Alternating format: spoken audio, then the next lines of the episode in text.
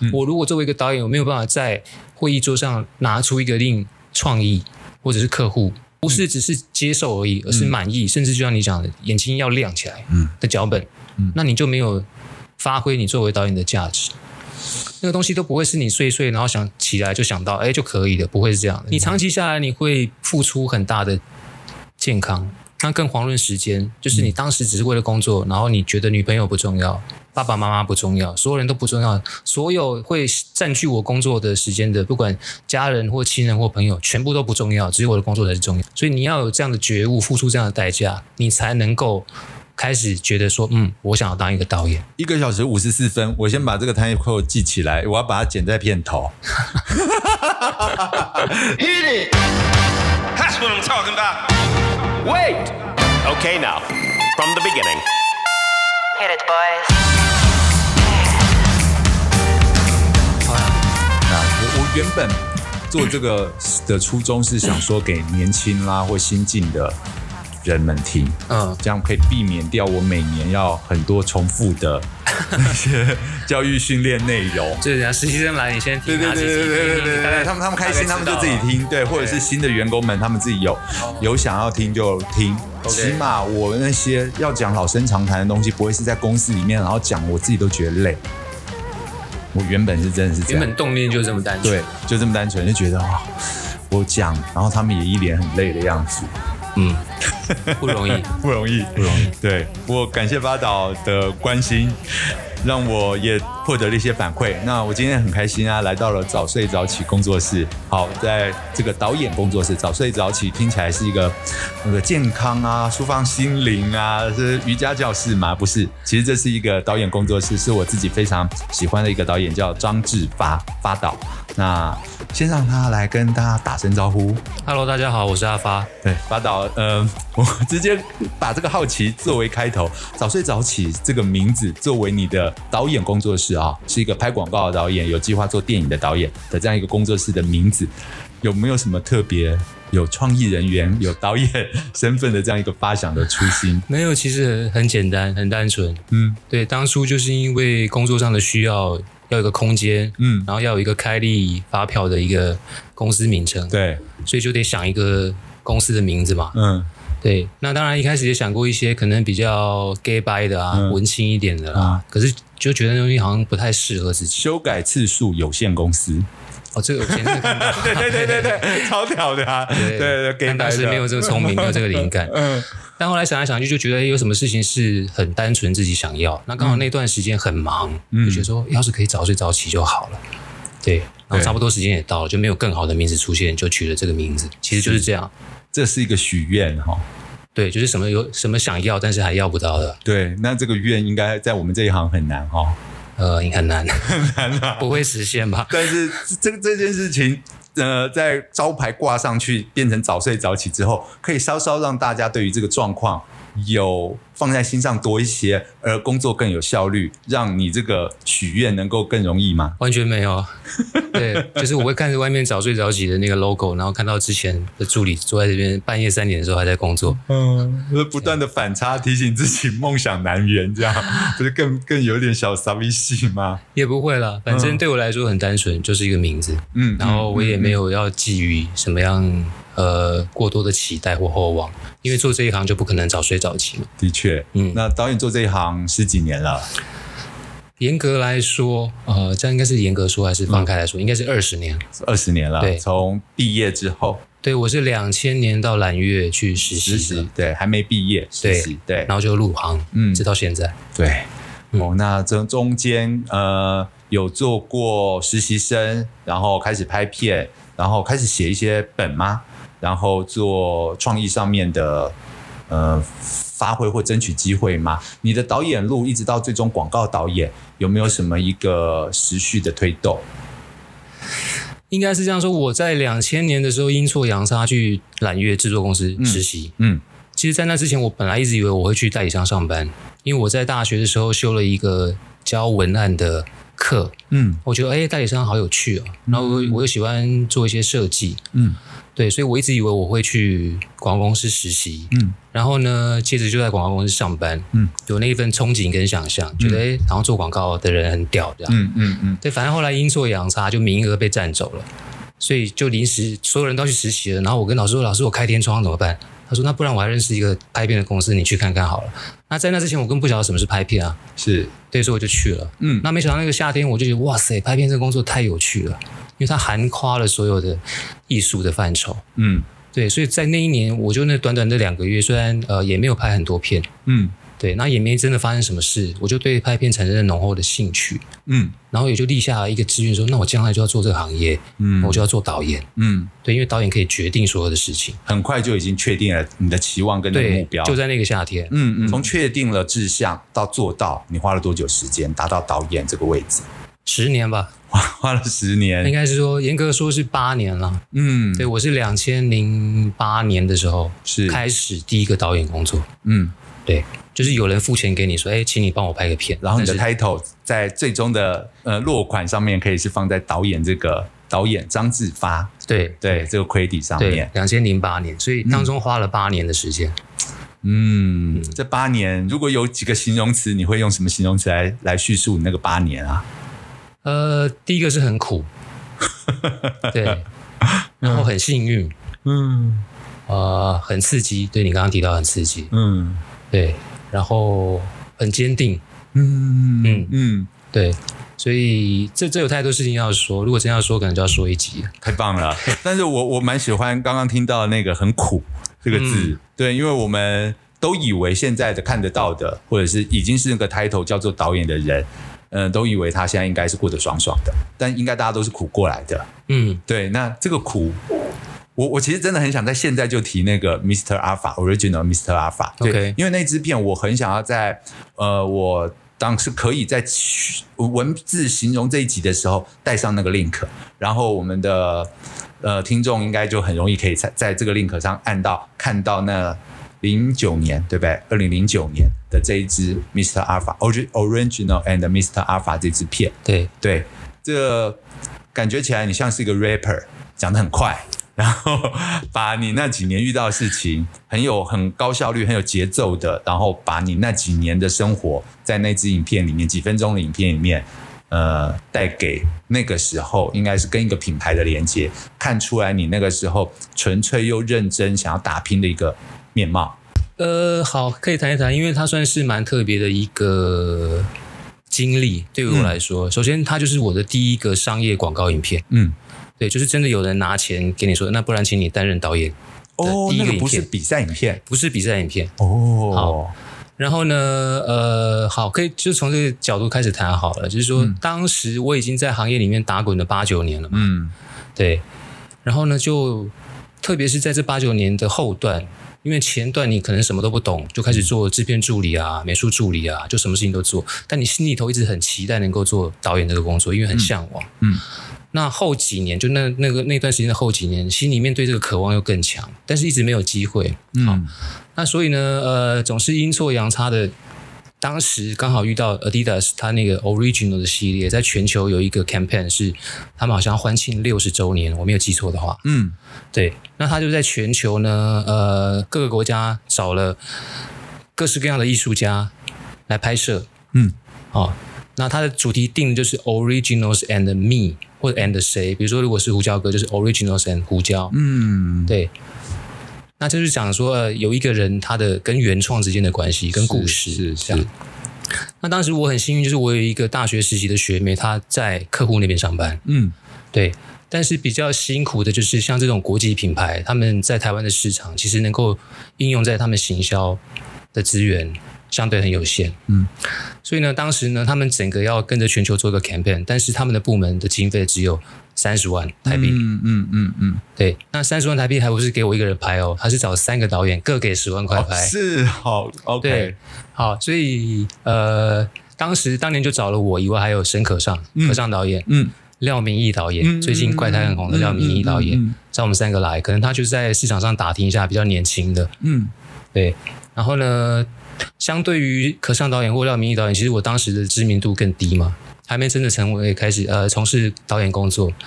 那我是因为幸运有个那个学妹就找我去了，嗯但反正十万块她大概找不到别人了， 所以我们就去了啊。那他就没有给你任何的限制，嗯，对，他就只要告诉你，呃，这符合这个主题，任何形式、任何方法你都可以拍，嗯，好，所以每个人就是十万块啊。那当时呢，我记得可尚导演就找了一个演员，好像王黄建伟是他的好朋友，嗯嗯那当年他们就开始玩那个跑酷的运动，嗯所以呢，他们就拍了那个黄建伟做一些跑酷的运动的表演，然后对着镜头讲一些他呃对跑酷这个运动的某一些理解或认识或尝试或学习，嗯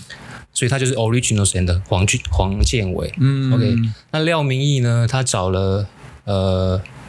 雷梦，雷梦我忘记他的本名了，就是他后来拍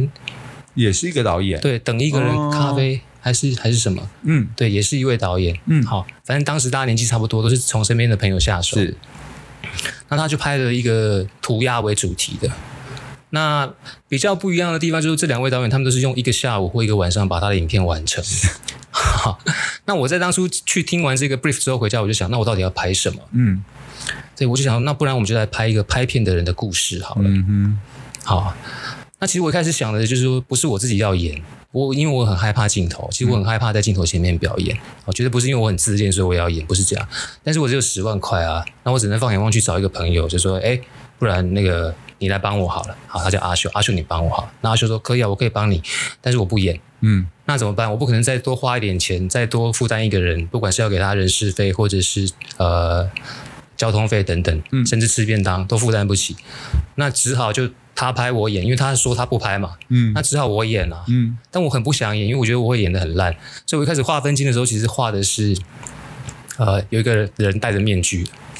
对，然后我还去找二，师兄这样对子，我还去找了一个我的就是做美术的朋友叫 Miko，嗯我说：“哎、m i k o 因为他是搞雕塑的，Miko，你可以帮我估一下翻这个一个面具要多少钱吗？”他说：“四万，最少四万。我说：“那不可能啊，四万我怎么可能付得起嗯？”好，所以到后来就真的没有办法，就只好自己硬着头皮下去演。嗯对，然后呢，我想讲的就是一个拍片的人的故事嘛，有一个很喜欢拍片的人。对，那为什么这么快呢？其实也很简单，因为他规定就是篇幅就上限三分钟啊。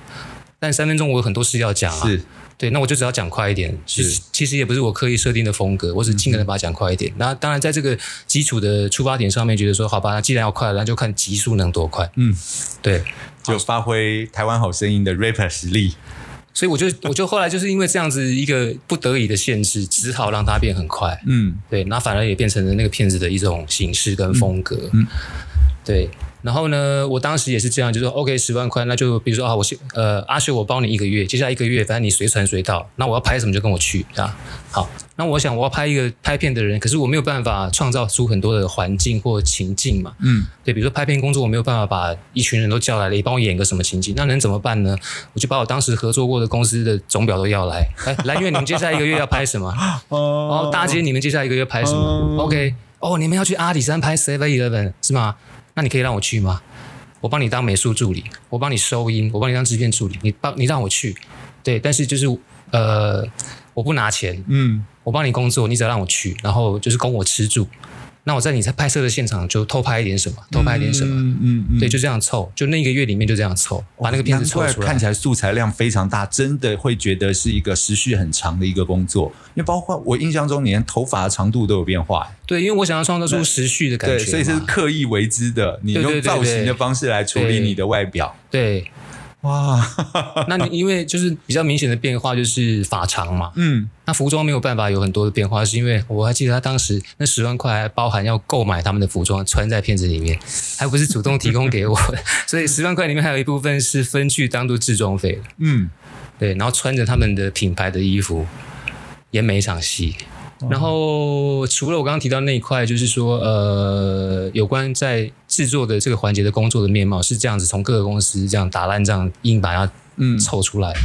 之外，就是比较特别，是我还回去我高雄市教育局，当时我服兵役的时候是替代役，嗯嗯嗯，对，然后还戴了一个就是假的短对对对发，对在那边演当兵的时候， 哎，真的，这完全做有造型哎、嗯哦，我还在想，哦，那你过往对自己的生活是有一段记录了，把对对那个对当做对素材式的拿出来。但我觉得，得很有趣的原因，就是因为它的影像呃的美材很多元，嗯很多元也不是我故意的，就是真的不得已。嗯有些时候你刚好看到一个什么，那就是数位相机拿起来录影，当时的手机都还没有这么、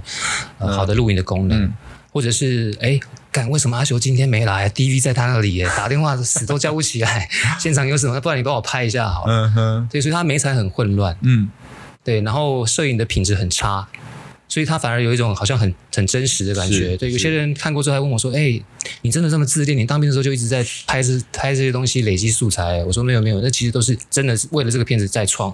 嗯只，不过很多的因缘巧合造成了那样子的结果。哇，那我因为我喜欢这支片很久了，很多年来我一直都用这支片来刺激我的呃新进同仁们啦，或有怀揣导演梦的公司同仁们啊，请他用这支片来看，然后我也都。张冠李戴的说：“哎、你看他们都，呃、不不是他们就发导当年要拍这支片，是累积了多少的这个记录跟对心思？结果我错了、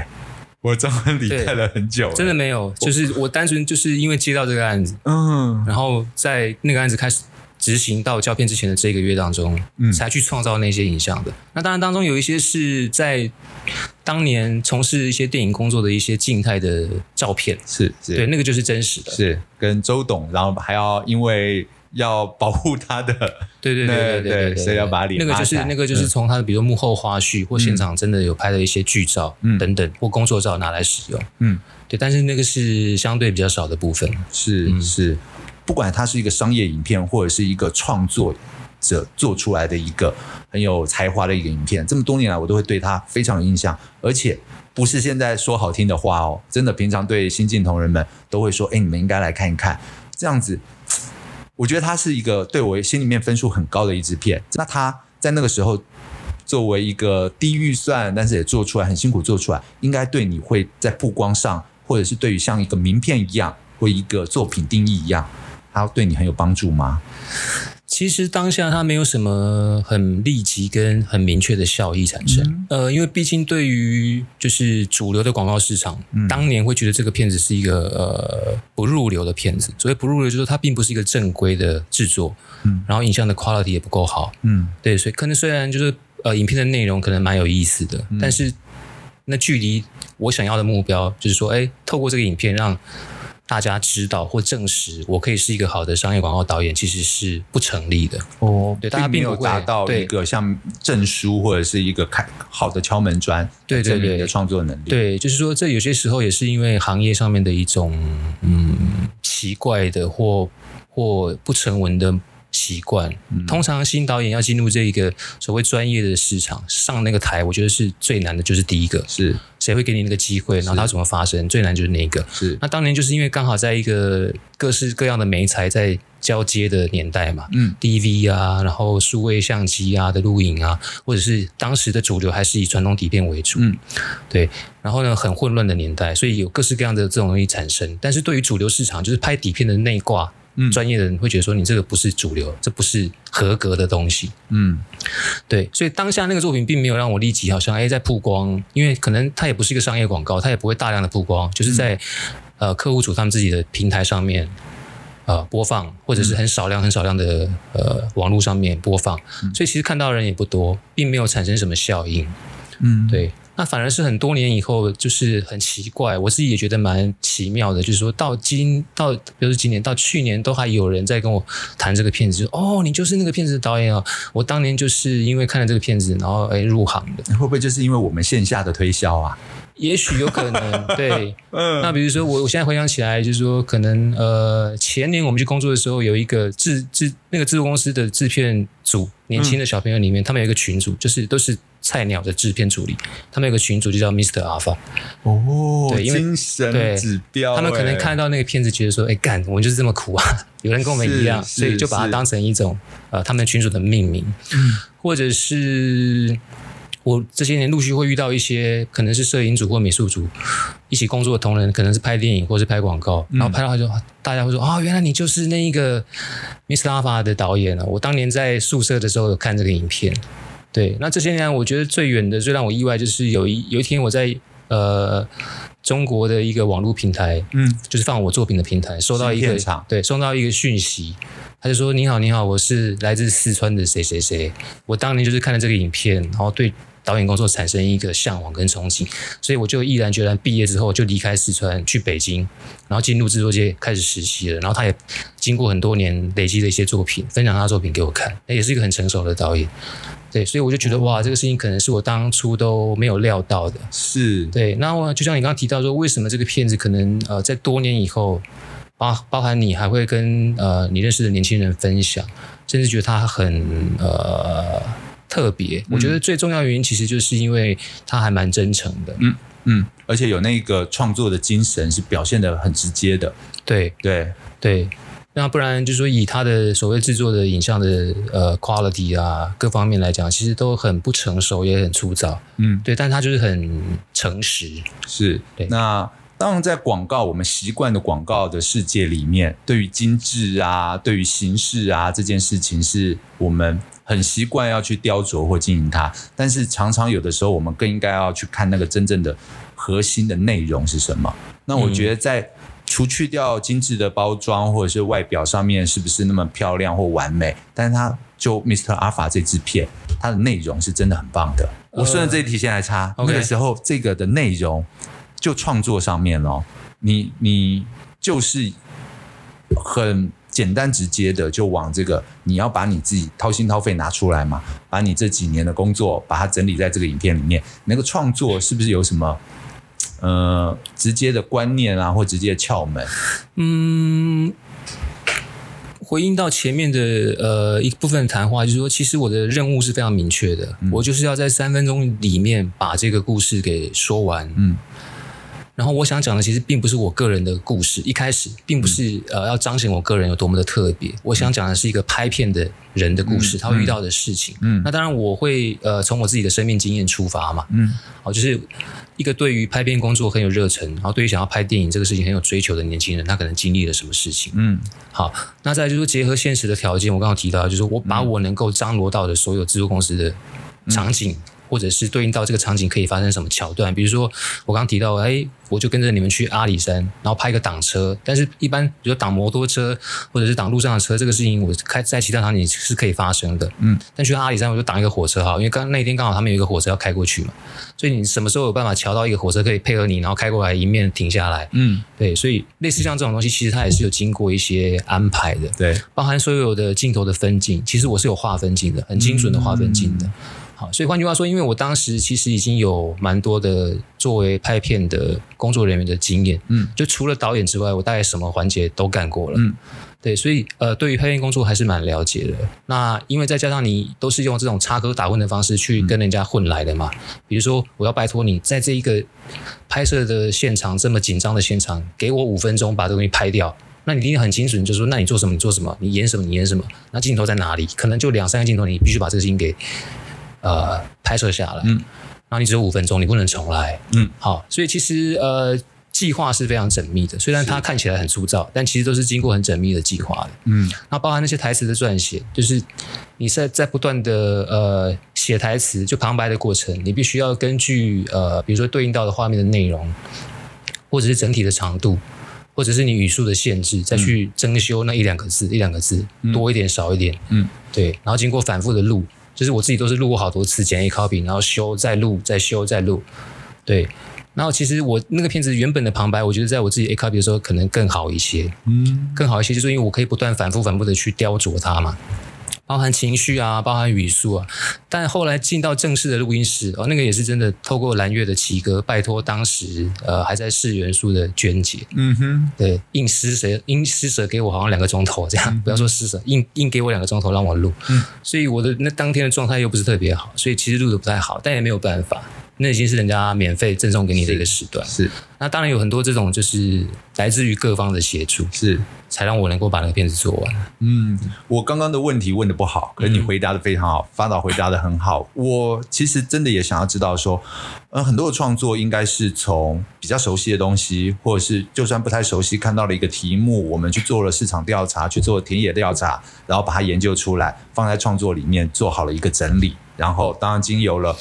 呃拍摄或者是反复的修正。然后最终可以完成到那样一个成品。那刚好发导也就在呃这个行业里面，不需要再做田野调查了，因为你已经是经营在其中已经很久了。然后在整理这个题目的时候，把自己放进去，就可能可以比较容易或比较快速的可以产出你的设计或者是你的整体的创作。那你刚刚也说到，你是完全有划分进的，所以是缜密的计划。而不是打机遇战啦，看天真就是今天不知道拍什么，乱拍一通的那种那种东西。嗯所以从这些发导很棒的回答里面，可以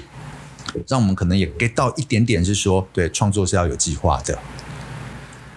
起码我觉得在这个阶段，对对我来说，嗯那更遑论当年，嗯，对，其实都是有计划的。是，所以发导就是一个计划，或者是在设计你的创作，作为导演工作里面啊，每一次的这个状况，其实都是一个，或或我跟你这样的互动里面感觉出来，你就是一个计划蛮缜密跟呃计划很清楚的一个人，对不对？应该是说，我觉得商业广告的导演都需要嗯用这样的方式来进行工作。嗯，对，我想应该大家都不陌生，就是说我们一一个广告片在拍摄之前，其实你就有好多的会议要开。嗯，对，然后呃，当然可能现近代就是因为数位的媒材变得比较容易了，然后网络的平台对于片长的限制也更开放了。嗯，所以很多年轻的创作者，他们可能一开始受到的呃那个约束相对来说比较小。嗯因为它很自由嘛。嗯，对你爱拍多长拍多长，然后你剪出来一分钟、一分钟三秒、一分钟十秒都可以，两分钟也可以。甚至导演版，我还可以有更多不一对样的原本计划以外的东西所以产出。所以我觉得这个东西的宽容度，它也造就了比较年轻的创作者他们的一些犯错的空间、跟自由、跟宽容度。嗯，那我觉得那不是对或错的问题，而是说这个时代，嗯呃，允许他们用这样的方式来创作。是但是我自己入行的那时候，其实还是以所谓传统电视广告三十秒、十五秒、嗯十秒为主。对，所以我可当时很年轻的时候接触到的广告都是，呃，这样子的用底片拍摄的精准的广告。嗯，所以每一个镜头，呃，每一个演出、每一个表演都会非常非常的精准。嗯，因为你必须要控制在很适当的描述里面。的确，对，那我早期的训练，我看到的工作，我看到的导演都是这样工作。那、甚至我有一段时间帮这些导演划分镜，也是这样工作。所以当时已经造就了我的体内对于这种所谓三十秒的呃电视广告的节奏的一种呃感觉，它好像已经植入到我的身体里面了。对，那也养成了我的工作的习惯。嗯好，所以我就会有一个这样子的基础，造就了我的一个工作的模式。那并不是我个人很特别，而是我们当时的整个行业的需求是这样。嗯，对。但我后来有机会去参与更大的一些工作，比如说电影，特别是是像《痞子英雄》是第二集，嗯这种大量的飞车，然后呃枪战、嗯特效嗯的的的内容的时候，你更了解到这些所谓精准作业的必要性。对，不会说因为电影更长，你就可以更自由的拍，不是？因为它每一个镜头都是很缜密的，嗯哪一个镜头接哪一个镜头，特别是飞车动作的设计，嗯更遑论是特效，特效都是以秒计飞的。嗯所以你如果没有这些很精准的计划，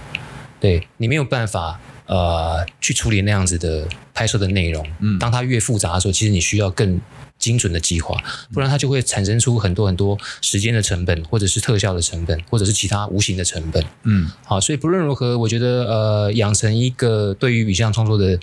精密的计划的工作的方式，是对影像创作者非常必要的。嗯，太棒了！对我要还是要再介绍一下张志发导演啊，广告影片应该是导了几百支了，然后也参与过电影的的导演团队，包含了《不能说的秘密》的导演组，以及对刚刚说到的《痞子英雄》第二集，其实就执行导演。对，对，那广告跟电影的差别应该很大喽。呃基本上我没有做过电影， OK，对，很大，啊当然很大。首先就是内容跟篇幅就有很大的差异嘛。嗯对，然后再来就是说，呃，拍摄的工作的过程嗯也会有很大的差异。嗯，对，因为广告工作你可能一天最顶多多两三三天嗯对，拍一个礼拜了不起了，嗯对吧？就拍完了，嗯好，所以它会有那样子的一种工作的节奏，嗯，对。但是一个电影动辄一两个三半个月嗯月、三个月，好比我们《痞子英雄》前后拍了一百从五，进组到对最终杀青离开，整整一年，对，对。好，那特呃，当然前置跟后置的那个部分我们先不谈，光是拍摄的这段期嗯间，就是你那个每天都在拍，然后一直拍，一直拍，一直拍，看不到终点，连续拍六十天那种感觉，跟你拍广告是完全不一样的。是对，所以那个差异太大，大到我没有办法三言两语就当然回答出一个什么很明确的答案。我只能说差异非常大，虽然都是在拍片，嗯，对，对。那这件事情练呃走过一遭，像一个弓一样练完之后回来，对于广告影片会觉得就每一个把把都变小菜一碟吗？也不是这样说，因为我觉得他的呃很多的专业跟细腻度其实是不太一样的。嗯哼，对，因为广告影片的拍摄工作，坦白说，就我的经验，然后就目前整个台湾市场的一些题材，嗯，大概不会有超乎我经验值的太多的东西发生。我只拍摄的工作，嗯，就多半的拍摄模式或拍摄的内容，我大概都已经有经历过了。嗯哼对，但是广告工作除了这个部分之外，就是你有很多在跟其他的人工作，比如说客户、代理商，嗯工作的过程有很多沟通，很多很细腻的一些技巧，嗯，那那个部分可能在电影工作就比较不需要发生。嗯哼，对，电影那工作个差上别面是在于是创作多一点，跟对于客户商品服务的多一点的差别嘛？对，因简单讲就是说，呃，商业广告你还是要服务客户嘛。嗯对，那这个客户他有很多来自于这个客户他本身的需求，不嗯管是合理的、不合理的、正确的或不正确的，嗯，但你是要服务他的，是所以你必须在这里面找到跟他打交道的方法、嗯，说服的方法、嗯妥协的方法，因为这有几些个时候用字都非常好。有些时候你自 己也会过不去，但你要说服你自己。嗯，如果你说服不了他，你只能说服你自己。是嗯好，所以我想这个大家都不陌生。那拍电影的部分相对来说，这个环节就比较单纯。所有的人其实都是要为故事服务、为导演服务、为创作者服务，嗯，所以呃，在现场其实就不会有太多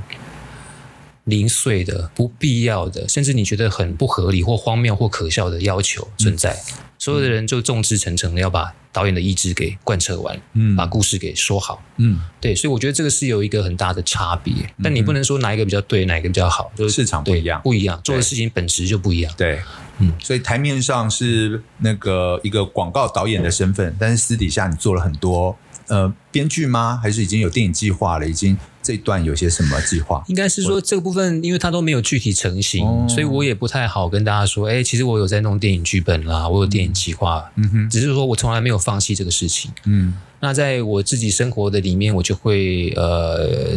自然而然的去为这些事情做一些预备，嗯比如说写一些故事啦，嗯哼嗯好，或者是甚至尝试写一些剧本啦，去开发一些剧本啦，跟一些认识的年轻的编剧朋友一起来写啦，嗯或者是辗转的介绍到有一些，比如说电影公司，我们就去认识一下，聊一聊，看看有没有机会是。但确实具体目前来说，没有一个计划是真正成型的。对，就是电影真的是一个比较庞大的一个工业，它需要面面俱到，天时地利人和都需要。对我觉得我个人自己这几年下来是感觉到勉强不来，嗯对，但勉强不来，其实它也是呃，我自己一直在思考的一个问号。嗯就除非你真的就像我当年做广告导演，是全天下的人都不觉得你能做导演，只有你自己觉得你要做导演，这个事情才发生。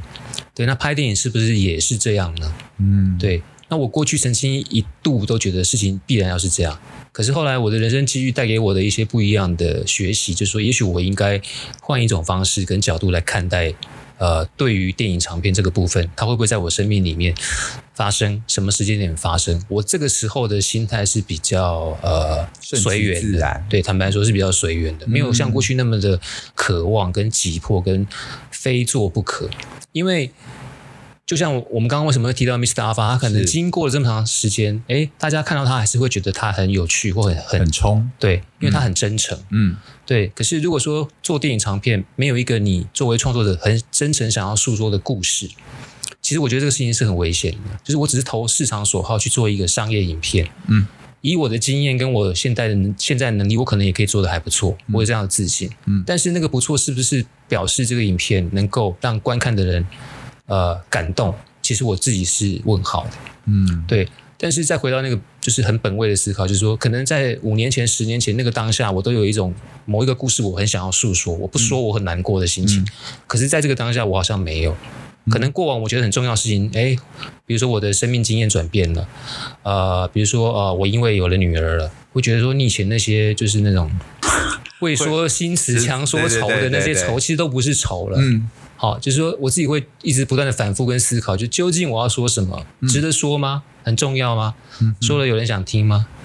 对，所以我反而会觉得说，哎，我自己在这个事情搞清楚之前，我也不要贸然的采取行动，因为拍电影动辄就是赌身家嘛， 是是，少说半年一年就就投注在里面，更长，甚至比如说《痞子英雄》，它可能前后连后置到搞完最少要三年，嗯对，那你要付出的成本很大，嗯，但是你换得的结果，不要说呃好坏盖棺定论，而是说你起码要换得一个你甘心跟觉得值得的结果。嗯，那这当中的这些平衡，我自己还没有找到。的确，因为我的电影圈朋友总是会说，这都是看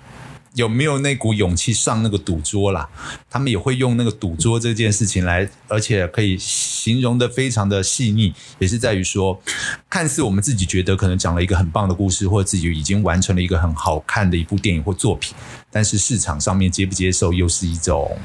对，很这难个掌握这个的很事残情酷的，因为这对不是你自己做开心就好了。对像我自己其实有一个故事是我自己很喜欢，我很想说的，但我很明确知道，我如果把它拍出来、嗯嗯，放在白鹿洞啊，六十块都没有人要租。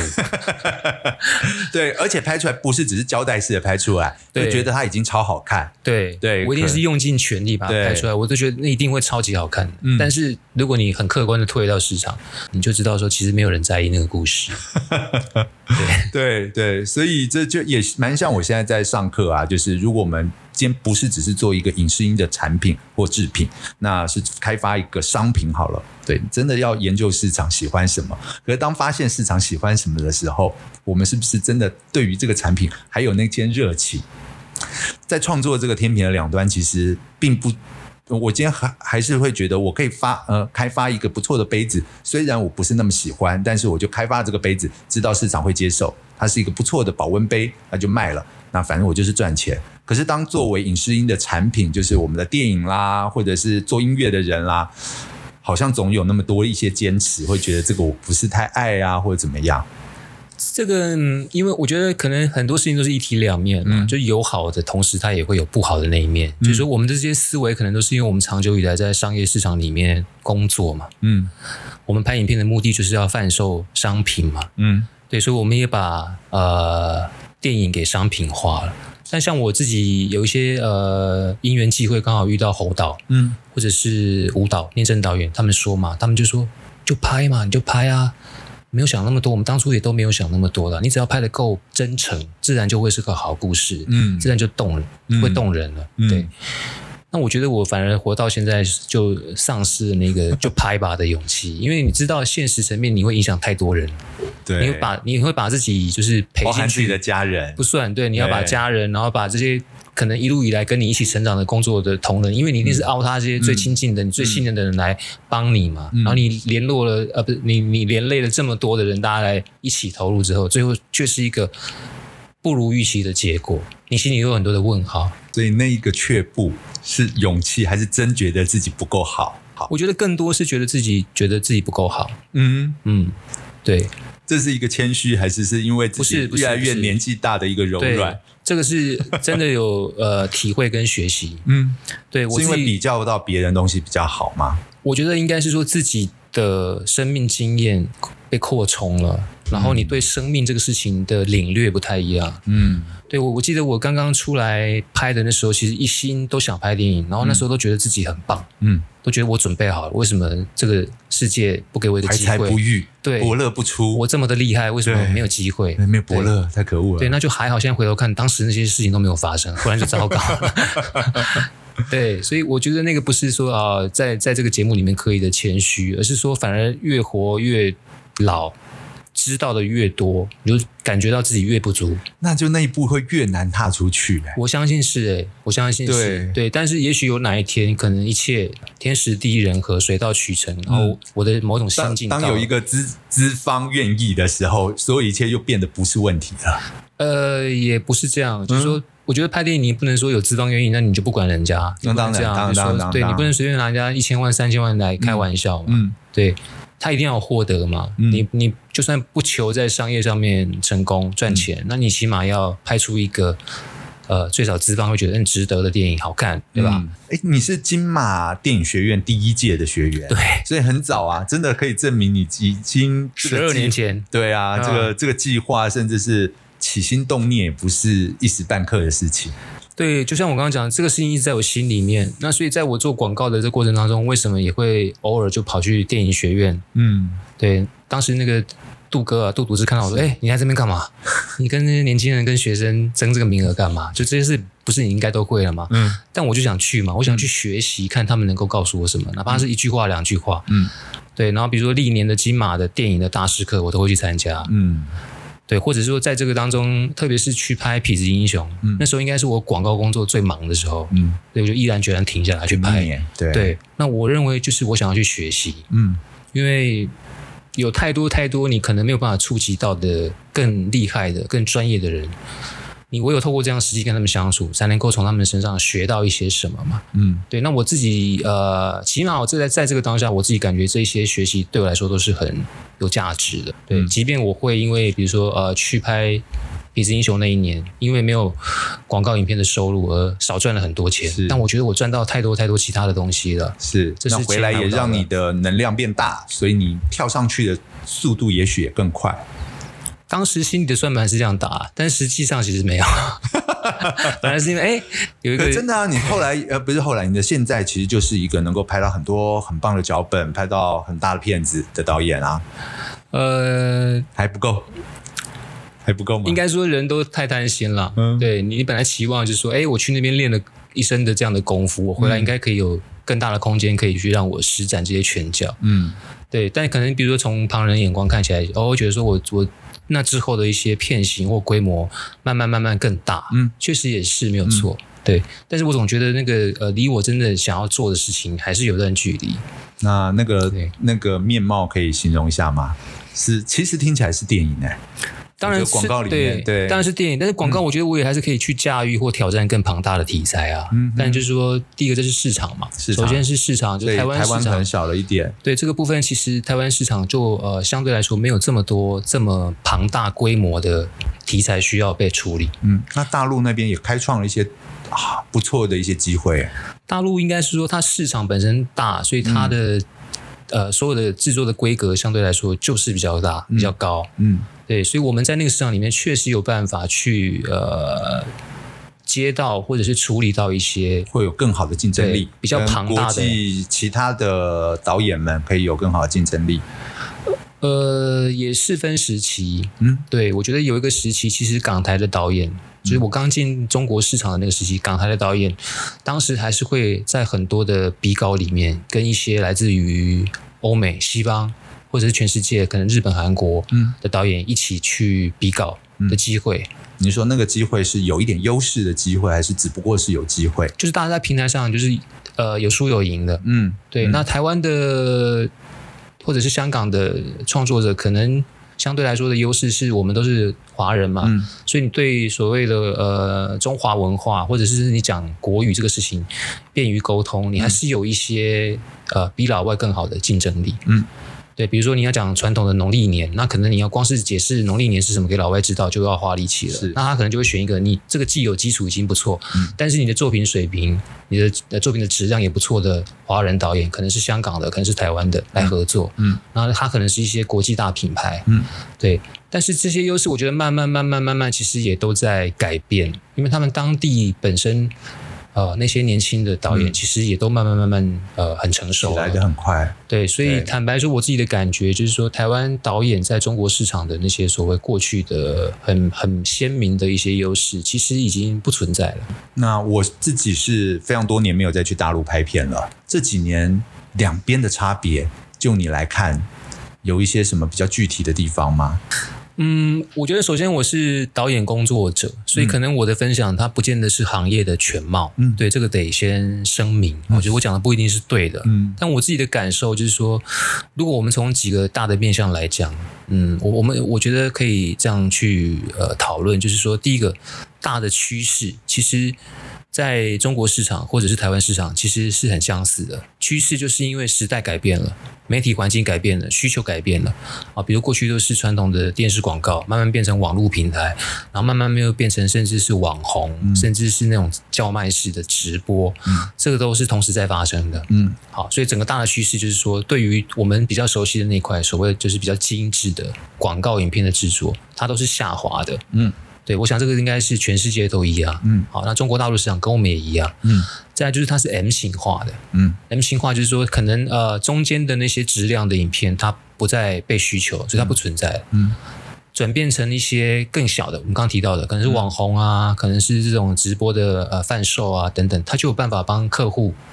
啊达到他所想要的曝光或者是销售量。嗯，对，那就是 M 型的其中一端。是，那另外一端呢，就是最高级的、最高档的。那最高档可能就是一些高单价的产品，比如说汽车啦、等等，它还是需要一个很精美的，然后质量很好的这样的影片，来让观众对它的产品跟品牌产生那样的价值和向往。嗯，所以那那个部分也是存在，但它相对来说也是少。是，对，那这个少其实它就变得更困难，因为呃人数并没有减少，我指指的人数是从事这个行业的人数并没有减少，人才也没有减少。嗯哦，不管是他本地的人才，或者是来自世界各地的人才，其实人才越来越多，但是它的案量越来越少，就一直挤压。换句话说，竞争越来越激烈。嗯那我想这是在中国市场跟在台湾市场都一样的趋势。那差别只在于市场规模的大小。嗯，那边因为就是他拍个片子可以放很多很多地方嘛，然后很多很多地方都可以卖东西嘛，所以他可以允许拿出来做一个片子的成本相对可以高一点点，它的行销费高一点点。嗯对，那台湾因为市场小一点点，所以相对小一点点。嗯对，这个是大的趋势。那我觉得这个可能是都一样的，而且无法反转，不会逆的了。这个 N 型的两边应该会往天平的两边越拉越开。呃，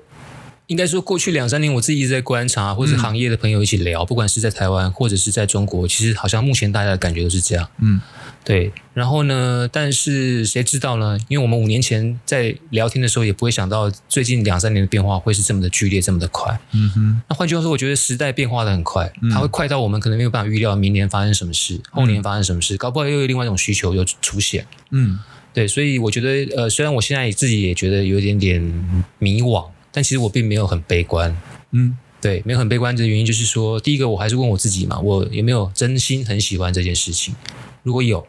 那我有没有在过去呃二十年间很认真、很投入的去学习，要把这个事情做好的一些该有的什么？嗯如果是技术，如果是观念，我有没有？我觉得如果我都有，那我就一定比啊、呃比如说刚刚出来拍两年的导演，他们可能经验上面更呃比较不成熟等等，我一定会比他们多拥有一点点什么。嗯那这个什么一定会反映在我们制作片子的结果里面。嗯对，虽然那个结果不必然被市场看到或被需要，但我总觉得那个什么其实才是最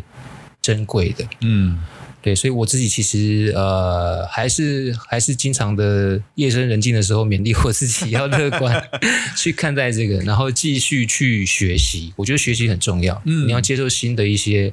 呃，不管是生活的节奏，或者是文化的呃观念等等。好比说我的助理，他跟我就差了十几二十岁，嗯基本上就是已经差了将近两个世代了。是那他的很多的创作，其实我就会保持着我必须要去学习跟理解的这样的心情去呃观看。嗯虽然我可能不见得喜欢，但是诶，他就是这个时下年轻人喜欢的东西。嗯嗯嗯，我觉得这都是非常好的分享啊、因为天平两端不管怎么样，可还是我们有其呃，譬如说 N 型的右边，如果是说比较精致的，N 型的左边是一些比较快速的网红式的或者是短视频式的这些东西，其实都还是。在这个市场上面被需要的，因为纵观来看，呃，影像广告或者是影像行销的做以影像或者是影片来作为行销这这件事情是被习惯而且需求越来越多的。对，对，所以拍的片，呃以市场上来看，其实片是越来越多的。先不管是天平的哪一边，好，那呃，以发导或我们习惯来做的是天平右边的这些片，但是其实以我们的经验来做一些天平左边的片，其实也不差，甚至不会差。那就看我们怎么样有在这些机会啊，或者学习到怎么来做一些东西，是可以符合这个市场。然后，呃，也许有限的预算来做一些有限的事情，但是也许可以做得更好。嗯嗯你刚刚这样的描述，其实我想的不太一样，嗯就是说我可能不会呃期望自己或觉得自己有机会跳到天平的另外一端，嗯嗯，当然，对，因为他可能、他可能违背了我个人在这个阶段的呃很根本的对事情的认知，嗯哼，对，就是我不太可能，比如我变成一个网红来嗯不会做一个什么，或者对是呃去帮人家拍一个类似这样直播，然后直接卖东西，然后我作为导演指导他你你演什么，因为那个东西我是不会的嗯懂，嗯更重要是我是不喜欢的，所以我不觉得我有办法跨越我的人格去到那一段。嗯哼，对，那我想的是说，那我如何在这个已经被挤压到很小的天平的这一侧，嗯去扩充扩充那一个可能性？嗯，还有就是说，那我如能能不能够让自己更提升去到，因为这个需求还是存在的，的确虽然竞争者很多，嗯，那人家为什么选你？嗯对，那你为什么能够赢过人家？嗯哼你缺少了什么？你如何去扩充这个东西？嗯，反倒是我比较思考的。再来就是说，另外一个就是跳脱这个游戏。如果我们以比如说广告来说，嗯嗯那你要不要去思考去拍呃，比如说现在的网络平台的 OTT 平台的嗯哼剧集，去，对，就是去创造一些 content，嗯去做电影长片，去做影集，嗯，他们对于所谓影像的质感的需求，就会比较贴近于我们过去习惯跟擅长的那样子的、嗯哼，呃需要，嗯，对，所以我会想的反而是能不能跨出这个原本啊、呃我们既有的那一个呃习惯的或舒适的制作的模式嗯去扩充它，倒不是如何跳到另外一头去，嗯对，跳到另外一头去就得交给年轻人来，的确，对，的确所以像我的助理，他现在就会开始去呃创造一些这些，不是说是比较 low，就是说他们会用更快的时间、更快速的时间、更低的成本，嗯，然后更有巧思的方法去运用这些他们可以触手可及的器材，嗯，去创造出一些符合这个时下潮流的人需要的影像。嗯在我们看起来，你可能他真的不会打动我，但是年轻人很喜欢。嗯对，在这过程你就去可以去观察年轻人喜欢什么，嗯但是你可能没有办法做一个跟他一模一样的东西，也就是说把这个年轻人喜欢放在自己的心里，发酵成如果你有机会做天平这一段的东西，如何也能够让年轻人喜欢。嗯嗯，很好，所以。其实你是有意识的在打团战哦，或者是培养自己的小班底喽。呃这几年我的观察，对你也有辅导，有你自己的助理在工作室的是对结盟，或者是工作人员的呃选择上面，也是有这样子的计划。这个可以分两个层面来说，嗯就是我可能是在我们台湾这个业界相对少数会带着自己副导的导演工作者。嗯嗯好，那其实这个也不表示什么， 单纯就是因为， 嗯呃，我希望能够多多的去在一个案子发展的过程里面，嗯去找到处理这个案子最好的方法跟可能性。所以是想要多听听不同的看法跟声音吗？或者处理脚本的角度吗？可以这样说，因为第一个、一一个人的时间一定都是有限的嘛，嗯所以当我开始接到这个工作的 brief 到我要交出所谓分镜脚本之前，那个时间就是固定的，嗯那你就是跟时间赛跑，嗯那你再怎么样，像我年轻的时候就是吃很少睡很少，就拼命想尽办法，无时不刻都在做这个事情，嗯还是有限的。嗯哼，那你就会想说，这时候如果我多一个力量的话，是不是可以就可以帮助我？是对，那很自然的，呃，在我当时条件允许的状况底下，也遇到一个对的人，嗯对我就呃邀请他跟我一起工作，嗯对，所以我不太会一开始就把它界定成所谓副导或者是助导，其实我们就是导演组，嗯我们就是一块工作，嗯。那我当然，我相对于他，我还是比较有经验，嗯所以我就会呃给一些大的方向，分派一些任务给他，嗯对，那他去帮忙做资料的收集跟所谓做功课，嗯那我做我的功课，两个人不要重叠。嗯那在我这个时间里面，我就有多一份力量注入了。当我要去发想脚本的时候，我就有一个不同的观点或不同的资料的 base 在那边供我是参考。是对，所以其实它很单纯，就是这样。嗯对，并不是因为要多带一个助理就感觉到比较威风、比较厉害，不是这样，就是懂不够聪明，忙不过来，多一个人帮忙这样。其但实这简单是非说常就好是这的样。方法，对，对因因为做创意有更多的资源跟资讯量是可以帮助解决一些问题的机会。对对对嗯对，因为然后呃，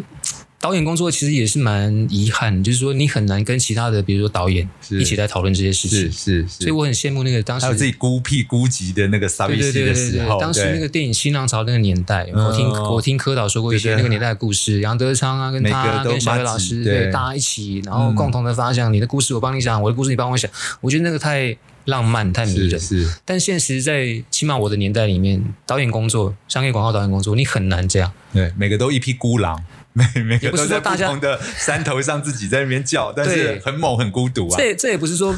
个体的问题，而是说整个行业的节奏对跟氛围就不是那样的。嗯那我们刚我们也许后面会谈到为什么我喜欢嗯找大家一起来团聚战会的原因。嗯嗯对，因为我其实相信大家也都喜欢。嗯，对。那一开始说这种所谓打团战，很单纯，就是因为我想要再扩充多一点点力量嗯而已。。嗯，对，所以我一直以来从我呃入行，我也很幸运，就遇到一些很不错的，比我更年轻一点的朋友，愿意跟着我一起做。在这个做呃工作的过程，我们就一起进步，然后一起分享，就我把我知道的分享给他，他也会成长进步。对，对，然后我们一起去经过一些历练，嗯然后呢，等他成熟了之后，他就有机会去发展他自己的导演的是工作。是，对，所以这是刚刚提到打团战的一个环节，就是、嗯呃，以导演组的编制来说，我喜欢也习惯带着一个到两个的导演组的同仁跟我一起做事。嗯嗯嗯，再就分享我一个做资料的习惯，就是我从很早开始做广告，我就会提醒我自己不要去找广告影片当做 reference。嗯，对，因为这是一个最快的途径。的确我，们从早期在当制片助理的时候，就是帮导演找 reference、嗯那你怎么看？就是那些 shots、archive，嗯，就是大家的那个资料库是来自于是对同样的资料同库东，西对，对，那当然那很合理嘛，因为那最便捷，是你看到的是全世界各地最先进的、嗯最精华的广告影片，嗯然后你只要找到相似的题材，比如说我拍车我就看车，嗯，对我拍什么拍化妆品看化妆品，那你一定会从这里面找到一些什么。是，对，那我很早很早就意识得到，就是说每个导演都是这样练功的，那你这样练功练出来，其实是不是跟大家都差不多？嗯对，那再再加上我当时是很想要做电影，所以嗯我其实，在一开始出来做导演的初期，还没有自己的导演组的助理的时候，其实我都会习惯从书籍，不管是去成品翻图像的书籍，对，或者是找相似的，不管是小说或者是相关的文章的报道的书籍，或者是从电影去找我的灵感跟参考。对，但是那样子它有一个麻烦，就是它需要花更多更的多时间，对，对，更就你投命入，对你的命中率会更低，你对，知道吗？对而机会跟命运，你要看，真的看得到，对，然后它更未知，嗯，对，所以我后来发展出来的新的就是可以，我我要继续这样，因为那是一种观点的选择，是，对，是那我必须要同时确保我的命中率，就是我嗯不能，比如说花了三天五天，然后我自己的部分一个都没中，完蛋，你还是要交功课，嗯，这时候如果有另外一个力量，就是团那队你的很力量你很专注，嗯你从这个角度切入，起码到就是写考卷的那一刻之前，我们会有一个保命的嗯基础在这里，嗯哼，对，那我还是会有更多的可能性，跟更好的可能性。是，嗯那另外一个层面就是说，呃，我自己也是在工作几年之后，偶然去参加了刚刚提到的电影学院嘛，嗯然后才有机会认识了侯导跟侯导体系的这些创作者，比如说摄影师斌哥啊，嗯嗯，然后剪接师廖赏啊，或者是或者是呃，收音师声杜哥杜嗯哥对，嗯然后一直到我们前两个月去参加电影学院的课程，是，这一次的电影学院的课程的专题是以一样以侯导为核心，然后他周边的这些大师们来跟我嗯们分享。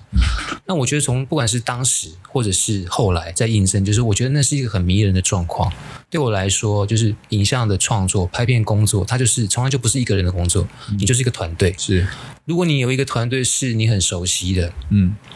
你们可以一起进步的，然后每个都身怀绝技，又是不同的绝技的，对，然后你会对对他有很充分的信任跟信赖的，然后你们很有默契的，可以一起工作。嗯嗯嗯我觉得那个就是一种很舒服的状态。嗯那我自己比较幸运，就是说，呃，我长久以来都是跟特定的摄影师还有美术指导配合。嗯对，那其实我们业界有很多很棒很棒的摄影师，很多是很棒很棒的美术指导，我也都认识他们，也都很好。那也不是说我不想跟其他人合作，只是我自己会很着迷于那一种，呃，有一种自己的团队，然后那个团队，而不是说一开始是单纯的我借助某个人的力量，比如说我很菜的时候找一个很棒的摄影师帮我，我完全依靠他，那个那个也不会完，那个也不会成立。嗯对，那我现在的摄影师跟我的美术都是差不多跟我同时期嗯，一起起来的，一起开始转做摄影师或转做美术，嗯一起打烂仗，真的、嗯就是从当年就有革命情感，一路上一直这样打过来。嗯好，然后也因为这样，就是一开始是没得选嘛，就只只有你愿意帮我拍啊，只有你愿意跟我拍啊，其他人都不理我啊，嗯而且那我掏们就心拍啊掏肺的拍，对，大家都很认真拍，因为在差不多的阶段、一样的年纪，很认真拍，嗯然后合得来，处得来，嗯所以就一起一起慢慢往前，然后从一开始不不入流的片开始拍，然后慢慢慢哎像样了，上台面，甚至有机会拍国际的片子，去中国的市场，都是同一群人。嗯对，那我自己很珍惜那样的缘分。嗯对，我觉得这个都是得来不易的，就是因为我自己也也也认识自己是可能脾气也不是特别好的人，所以很多部分可能他们也需要容忍我。嗯对，很多妹妹嘎嘎可能我也很难搞，嗯但他们可以容忍我。嗯好，所以呃，刚刚提到就是那种团体的感受，其实这个部分我觉得可能也是想跟大家分享一下。的确的对，确然。后是一直到我拍完《痞子英雄》回来之后，我觉得是一个阶段。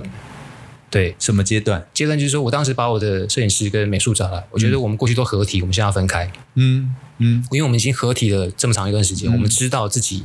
跟彼此的习惯跟需要，但我们需要接受新的震荡。嗯对，所以从这时候开始，只要有其他人找你，你就以别人的工作为优先，不要优先考虑我。嗯对，因为你总是会有一种，哎，我不应该随便就背弃我的导演或背弃我的摄影师这种是这种是心情嘛。对，对，但是我当时觉得我们需要这样，所以我就把他们找来，把这个事情说明得很清楚，就是我希望你们以其他人的工作为优先考虑，嗯，因为你需要去接受新的刺激，那我也是，嗯对，那我们就分开之后去接受一些新的不一样的刺激。如果我们再有机会工作，我们就可以带一些新的养分回来。嗯好，所以其实不管是刚刚讲导演组或者讲摄影组，我觉得对于团体这个事情，特别是拍片工作的人来说，我自己有两个呃想跟大家分享的。第一个就是我觉得呃团队的默契其实是很重要的，嗯哼，对，然后我很珍惜这些嗯哼跟大家一起工作的感觉。是然后它也不单单只是工作，它已经变成是一种朋友的关系。是是，其实工作里面的默契真的很重要，一当一个眼神就可以知道彼此，那可以可以是一个很舒服的事情。对，对，尤其当我们在拍有客户、有代理商众多眼光在注视着我们在解决问题的时候，真的有默契的团队可以让我们更有自信来面对很多突发状况。当那些东西能够用眼神、用用不需要经由开会在现状来来讨论来解决的时候，那个时候可以让我们自己觉得哎更有更有一个过瘾的感觉，可以解决问题。对啊，对啊，嗯嗯而且我觉得很迷人。对对对对对，就像去年金马奖颁奖，我就觉得，哎，斌哥，然后廖赏跟杜哥，他们说他们是那个福禄寿啊，三个人， 我觉得那段就很迷人，我觉得自己很感动，我也很希望，哎，会不会我可以跟我的摄影师、跟我的美术也拍到这个岁数，我们还在拍，嗯哼然后自己有自己的，你刚刚讲的一身的本领，对个别的本领，对但是弄起来就是 Charlie s a n g e r 三个人都不一样，对 Charlie Sanger 对对对我希望啦，我希望、嗯我自己觉得那样很棒，对。但是那这这几年你也有一些新的合作伙伴，嗯，那个你刚刚说的震荡或刺激，嗯又在你的作品上面又可以看出什么不一样了吗？嗯，这说回到我的工作习惯，就是说，其实我在早期的时候是一个控制欲很强的人，嗯嗯因为第一个你不够有经验，不够成熟。所以呢，你会把一切都想得很缜密哦，嗯所以我有很长一段时间我身体其实很不好，因为我很难入睡，我焦虑症，然后只要拍片前一个晚上，我几乎没办法睡觉的，嗯因为我会不断的把分镜一次又一次，在心里跑，对，然后再画一个，嗯再画一个更精准的，对，嗯好，然后一直到我去拍，一切都在我掌控的底下，我才能够感到安心。嗯对，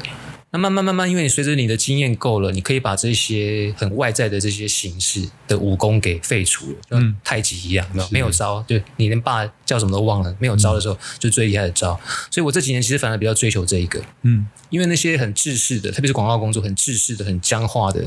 每一个环节，其实已经都在我的体内形成。嗯我想要现在是把它抛掉，嗯，全部都把它刨掉。所以就对应到刚刚才的问题是说，那我跟这些新的不一样的合作的是工作摄人影员，师啊、美术啊对这些，我看到你用一些对比较对新生代起来的所以人，呃，原则上我刚刚工作的方式就是，第一个我当然会找一些呃有口碑的，嗯如果完全不认识他，嗯然后呢看看他的作品，嗯诶，觉得如果呃某一些基调或者是基础的东西都没有问题，在工作的过程，我就会尽可能的跟他讨论聊天，嗯，但是一到拍摄现场的当下，其实我就不管了。嗯，对我就是充分的授信任权他，信任，对、嗯对，除非发生很不对劲的事情，我需要调整。那个不对劲可能不是说他的 sense 的问题，而是说哦，客户很明确他需要什么，嗯但我们这个镜头没有完成那个任务，我才会去介入跟调整。嗯，不然有关美学啦，或者是其他的部分那种就是所谓诠释的空间，我会完全留给这些工作人员。嗯哼。不管他给我的影像对我来说是再怎么样的，比如说不舒服，或者是会有一个疙瘩，因为比如说我自己做美术出身，他那个成色放在那里，我心里面就有一个疙瘩，嗯但是我就告诉我自己不可以纠正它，让它存在。嗯你事后再去印证那个它到底有没有这么重要。嗯，对，所以我会怀抱着这样的实验的心情去跟新的工作人员合作，对，就是我们先把事情都说清楚。嗯 OK，可以，现场我就不管了，你爱怎么拍就怎么拍，你爱怎么弄就怎么弄，经过爱怎么摆就怎么摆。对，好出了大错我才会说，哎、那我们应该要怎么样？不要不要这样子，因为那是客户不要的，其嗯他的我都不管。很好，因为我我真心也觉得，以我们渐渐也都可以被称为有一点老欧啊感的状况，有一些新的疙瘩在里面，仿佛也比较可以有不同的化学变化，在我们里面有一些新的味道。或许是对，因为因为这种实验其实也当然有好也有不好。嗯，对，有些也有有些不好疙的瘩，就是说你嗯过了三年再回头看，那还是很难很很难接受。嗯哼，对，但是我自己一直在，首先我我就不是一个这么有影像洁癖的人嘛，因为有些创作嗯者我知道他是非那样不可的，比如说呃，我听说过那个钱翔摄影师、钱翔导嗯演帮李安拍的时候，他偷偷摇过去一点点，说哎不行，摇回来啊。嗯有些人他对影像就是这么的绝对，嗯那我不是说那是不对的，那那当然也很好，因为你很清楚知知知道自己要什么。那嗯有一段时期我也是那样，但我现在追求的是我，或者说我练习跟实验的是我不要那样，那有没有什么可能性？嗯，对，那我也有很多的获得啊，当然虽然也有很多当的一些，比如说小插曲这或就者是是你刚风刚说的险，震荡嘛，对对对对，互相学习，对对，，我觉得这蛮重要的。当当当对当当。那那那这里面有什么比较意外之喜的机会高吗？会有什么意外之喜的经验吗？我觉得我很幸运啦，特别是嗯在台湾遇到的工作人员，基本上都是在市场上很成熟，然后口碑很好的嗯才会合作，所以带给我的都是帮助、嗯惊喜嗯哦，可能比如说用色啦，或者是构图啊，对，甚至是一些陈设的细节啊，嗯对，它可能都会有别于我过往的习惯。嗯那是因为可能他这一个美术的自己的喜好，嗯或者是他对这个题材的诠释跟理解，嗯他用了一个你可能完全想象不到的角度切入，嗯给你一个很奇怪的配置，嗯跟颜色，嗯，对在在都是意外之喜嘛。对，但是多半我都会觉得，哎，这是很好的，那个意外之喜跟疙瘩就是安全之吻的那片膜， 嗯，就是这个一这么一体两面。 也可以这样子比喻啦，嗯对对，那你你要承担一些风险嘛。对，对，就像我我们那时候前段时间跟斌哥上课的时候，他一直给我们的一个观念就是说，你就是要去挑战未知，嗯承担风险，你要冒险。嗯对，那我觉得这个东西，呃，可能在过去的一段时间，因为我们做广告不，毕竟不是纯创作，你没有那么自由，嗯所以有很长一段时间，其实我是不敢轻易的冒险的。嗯对，因为你不知道后果会是什么，嗯，那你总是还是要胶片啊，是对，所以你你不晓得后果是什么的话，你就只能够在有限的空间跟框架里面做尝试，嗯，确保不会发生交不了片的问题。理解理对解，，但是慢慢我想要把那个东西给挣脱，因为随着我的就是资历也够深了嘛，嗯可能在会议桌上讲的话，相对来讲呢，客户比较能够相信，嗯或接受建议，那你就鼓励他，我们一起冒险，我们试试看。是。对，是，所以对啊，从刚刚你说的，你过去的那种紧张感或者是那个那个焦虑，好到现在比较松，能够对把事情能够看到它，就是让它发生有那个机会，嗯而不是控制性那么强，都要抓的。那其实也许有一些意外之喜的机会，产出的机会就更小。对，对我觉得这个是也是需要学习的，因为这个跟你的个性有关。嗯对，然后再来我自己这几年这样子的获得，确实是比我想象中的来的多。所以从你这么严谨的个性里面，有看出来，哎，这几年因为你稍稍的松了一些，作品里面看得出来你这个态度的不一样吗？这可能要问其他的有观看我作品的人，嗯那可能以对我我我觉得有真的有比较不一样。或许有，或许没有，但是我 我有听 到，我有嗯因为我听到，们是比较不那么熟的，对比我其他原本呃前面几集的受访者言是真的比较熟的。我跟发导应该算是就是呃，我很仰慕他，然后不到非常非常熟识，所以今天来也是走出我自己非常熟识的同温层，来做一个挑战型的一次那个是接触。对，所以就我的观察，发导在嗯，譬如说中国有一些片，其实看得出来他那个比较松一些的机会，让那个呃感情或温度，让我们觉得哎，诶不像不像早些时候那么硬。也许啦，因为那个不熟，我会这样说。嗯但也许是因为那个不熟，也许我也有看错，但是不知道，就就真的好像没那么硬的东西出来了。呃，对，因为我很难评断我自己的作品，嗯我只能说我的心境，如同刚刚的分享，确实多年下来有一点点转变。那嗯它、它必然会反映在我工作的环节里面，嗯创作的过程。那我想它必然也会反映在结果。嗯，对，然后呢，说到为什么喜欢办这些活动，其实也是很简单，就是说我刚刚提到，因为我们这行的工作，特别是导演的工作，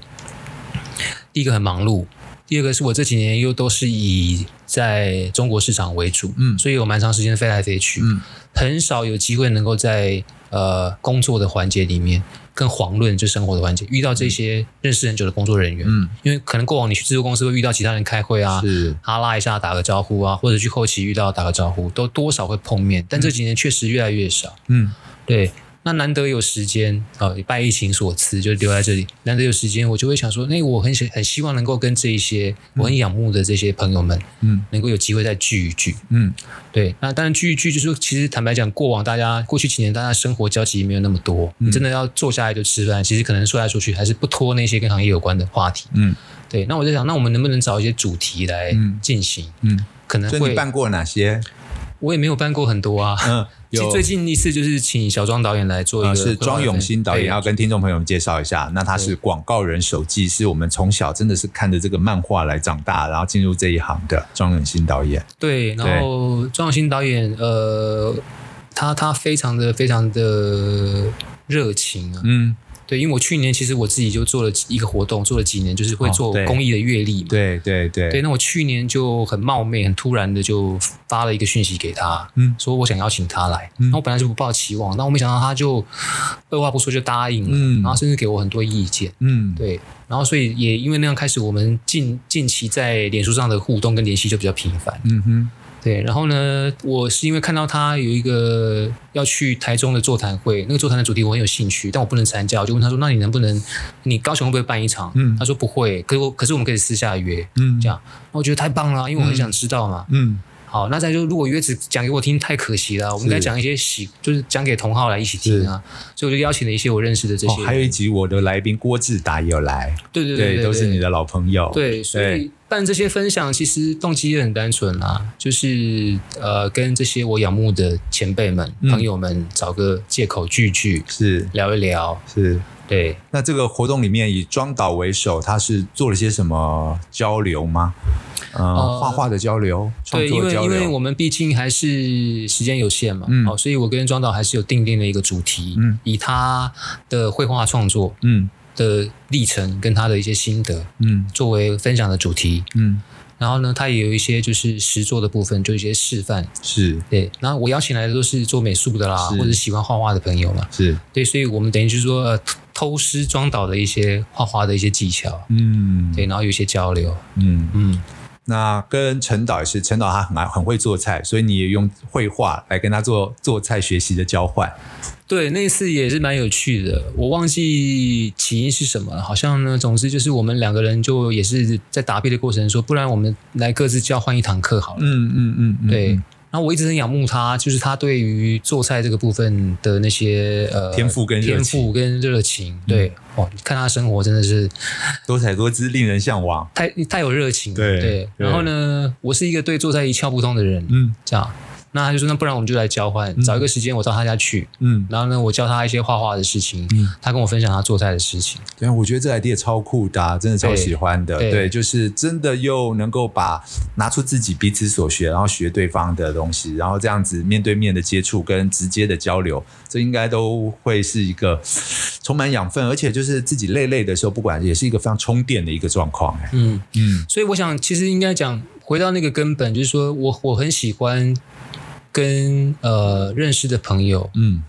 或者是说、呃你感兴趣、兴趣相同的朋友嗯有这样的交流，嗯对，除了这些，你刚刚提到，就其实我跟几个导演也有一些这种私私下的小团体的交流，偶尔到我工作室来。是对，然后就像我刚刚提到的嘛，因为我们不像过往那个新浪潮时期那种，是他们长时间就关在这，对然后每天都在这大边家称兄道弟，嗯称兄道弟，对有那样革命的情感，因对为我们的时空没有让我们办法发生那样的事情。嗯，大家对都是透过脸书，透过了对手机界面 在沟通。但是我相信这些导演工作者，他们应该都有会有跟我类似的心情当。然，当然，当然哦，并不是觉得自己己很孤独、很孤傲、很屌，都不跟大家互动是很棒，不是这样，只是是因为你的生活跟工作的方式让你没有太多的机会。嗯，所以有段时间我会邀请呃，大家也都是很熟悉的，比如说志祥导演、是点墨导演，然后当中还包含张荣吉导演，是对我们有一个小小的群组，然后我们会聚在一起谈一谈最近彼此的工作，甚至也不是只有工作，家庭跟生活有一些交流。对。对，但刚刚说到界面这两个字，我观察到了另外一个你的界面是，我今天进来，因为我今天来录这一集《胡椒不像 Podcast》，是来到导演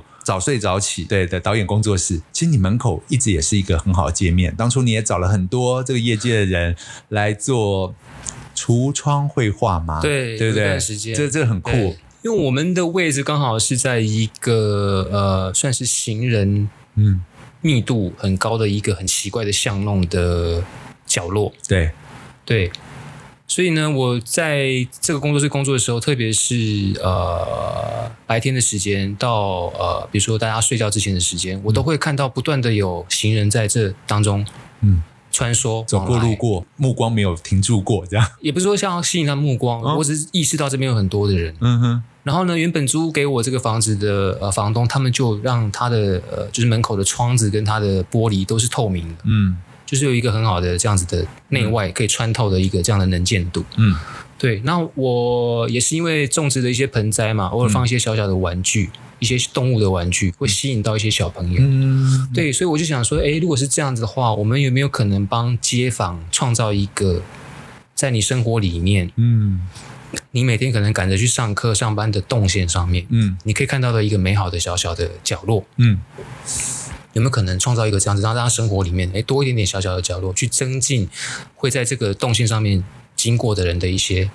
心情变好的可能？简单讲就是这样。很棒，对嗯所以呢，有一段时间我就以一个月为单位，嗯那一样我本身喜欢画画，嗯所以我就找了一些也喜欢画画的朋友来，在我们的橱窗上面做一些彩绘。是，那一样就是我们提供给他那个呃方便画上去并且方便卸除的一些颜料，嗯那不限定主题，自己发挥。嗯，对，你就来，我们就一边画一边聊天，一边喝酒，顺便联络一下感情。你可以留下一个对你来说有意思的，对我来说很有意义的，对街坊来说可能也也有一点生活小惊喜的是一一件作品，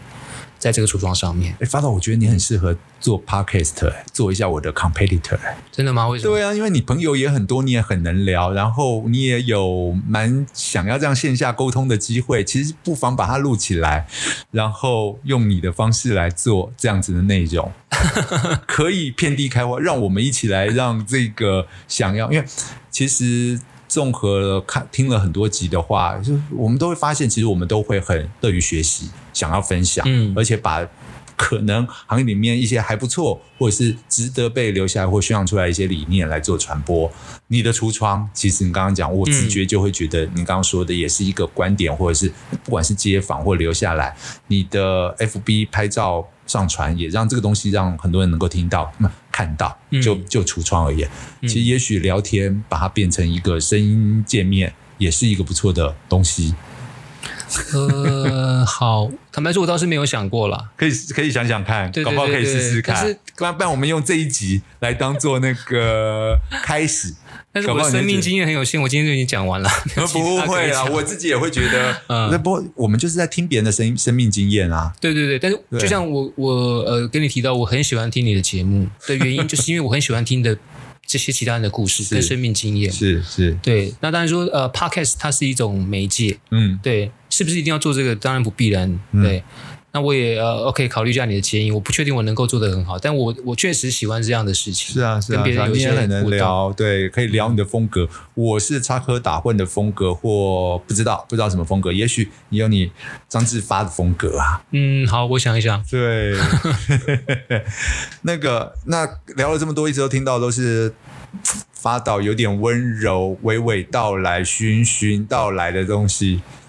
一直无法激荡出来一些比较具有哦，这个你刚刚有说到，你以前也是一个比较掌控欲比较强啊，对对对，那那那那样的态度，你对于你现在的身边的观察，或者是看待我们这个广告制作圈的一些观察，我在想应该会有你独到的一些见解跟看法。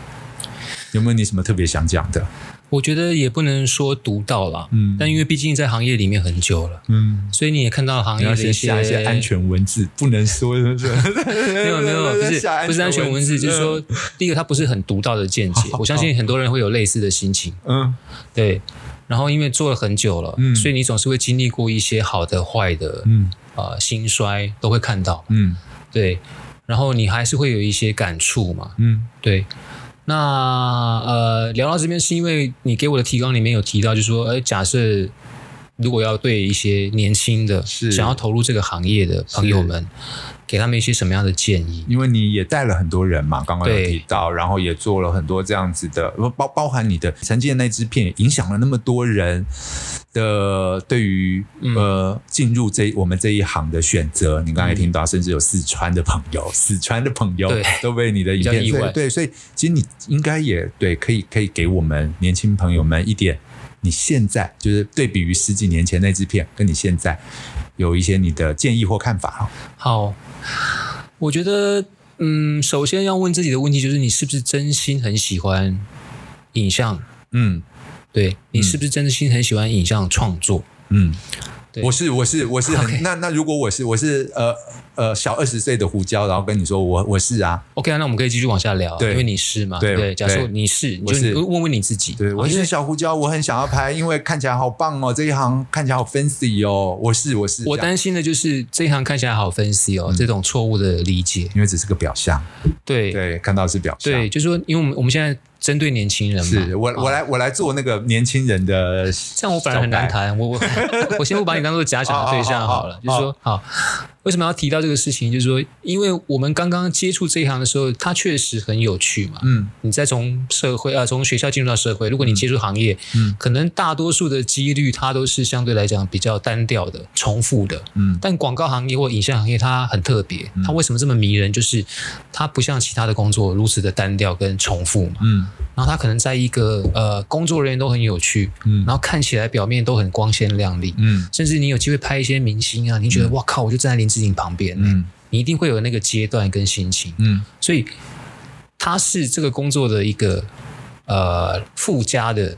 伴随有的光鲜亮丽存在的糖衣，东西对的糖衣，OK 对可以这样说。但如果你要做这个工作，你还是要回去那个最核心的嗯那个点，问你自己，你到底喜不喜欢影像创作？嗯，糖衣里面很苦，特别是如果你想做导演的人，嗯对，如果你是想做导演的人，你一定要好好的问你自己，你喜不喜欢影像，你喜不喜欢创作？因为就像我讲的，其实那是很苦的，嗯对，很苦的，就是说在那一个呃，对于影像的追求的过程，在创作上面本身你就要接受很多的挑战跟煎熬，嗯那个挑战跟煎熬，你的付出可能是时间，嗯，你的精神，是甚至是你的健康，光是你自己的内在，你为了把事情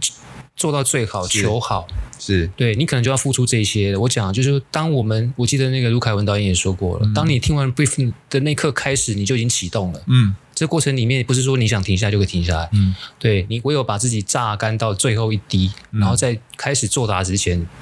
你都不会放过你自己，才开始作答，所以有很长一段时间，将近八年到十年的时间，其实我是非常不健康的，嗯，多不健康啊很，瘦，很瘦，很瘦然后很睡虚不好，弱睡不好。因为我睡不好，我没有办法入睡，嗯对我经常你就是你给我提纲的时候，我在回想这些。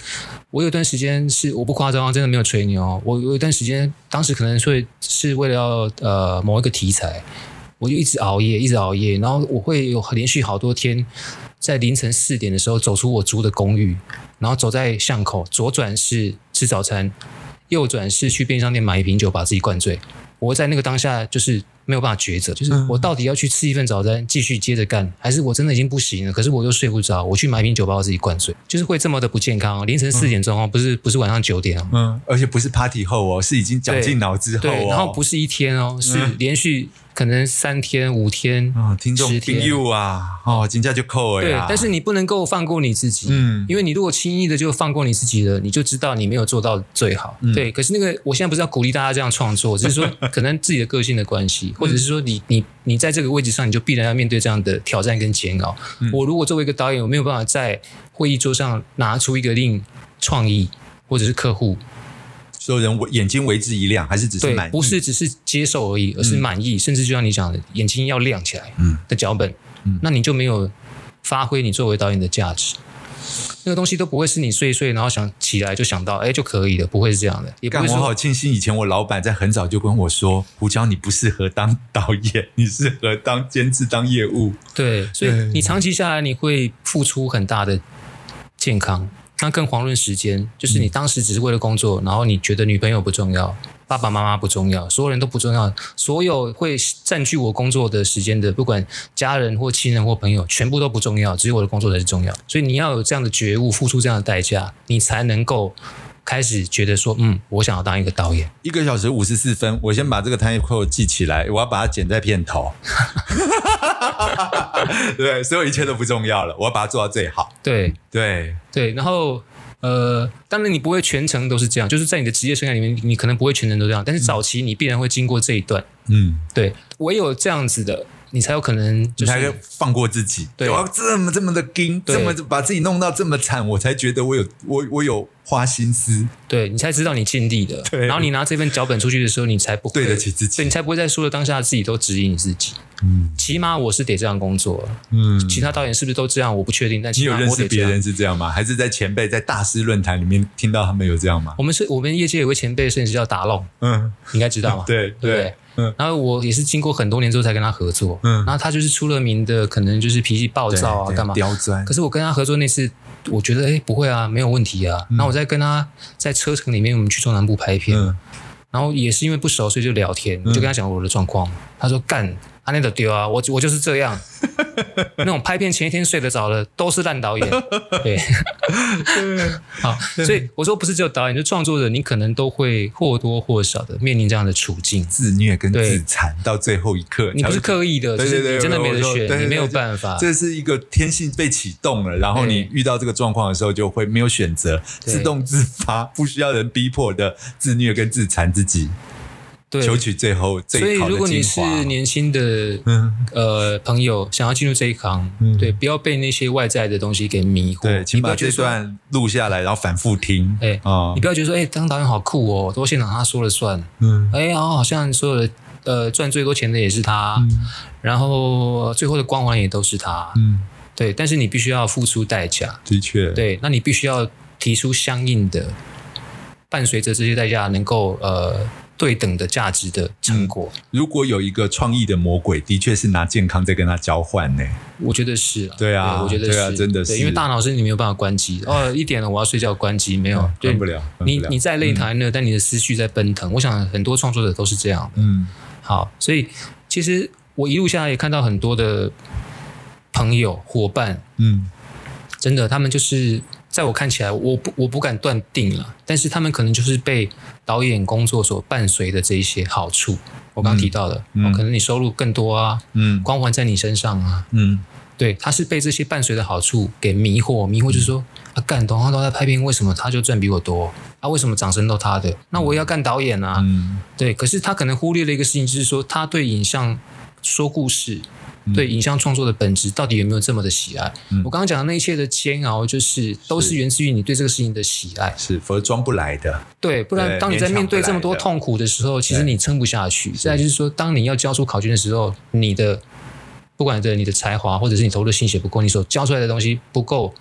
令大家眼睛一亮。嗯对，换句话说，你就是一个平庸的导演。那平庸的导演在市场上很多，嗯我不需要再多一个。嗯对，所以它很残酷。啊我当然我这样讲不是说表示我不平庸，而是说你必须要很残酷的接受这一些外在挑战，外在的挑战。嗯很简单，你东西丢出来，大家看完 A copy 有没有拍手，有没有笑，嗯片子播了有没有卖？嗯如果有，你就有下一个；如果没有，平平的可能也很顺利，没发生什么事。诶，但是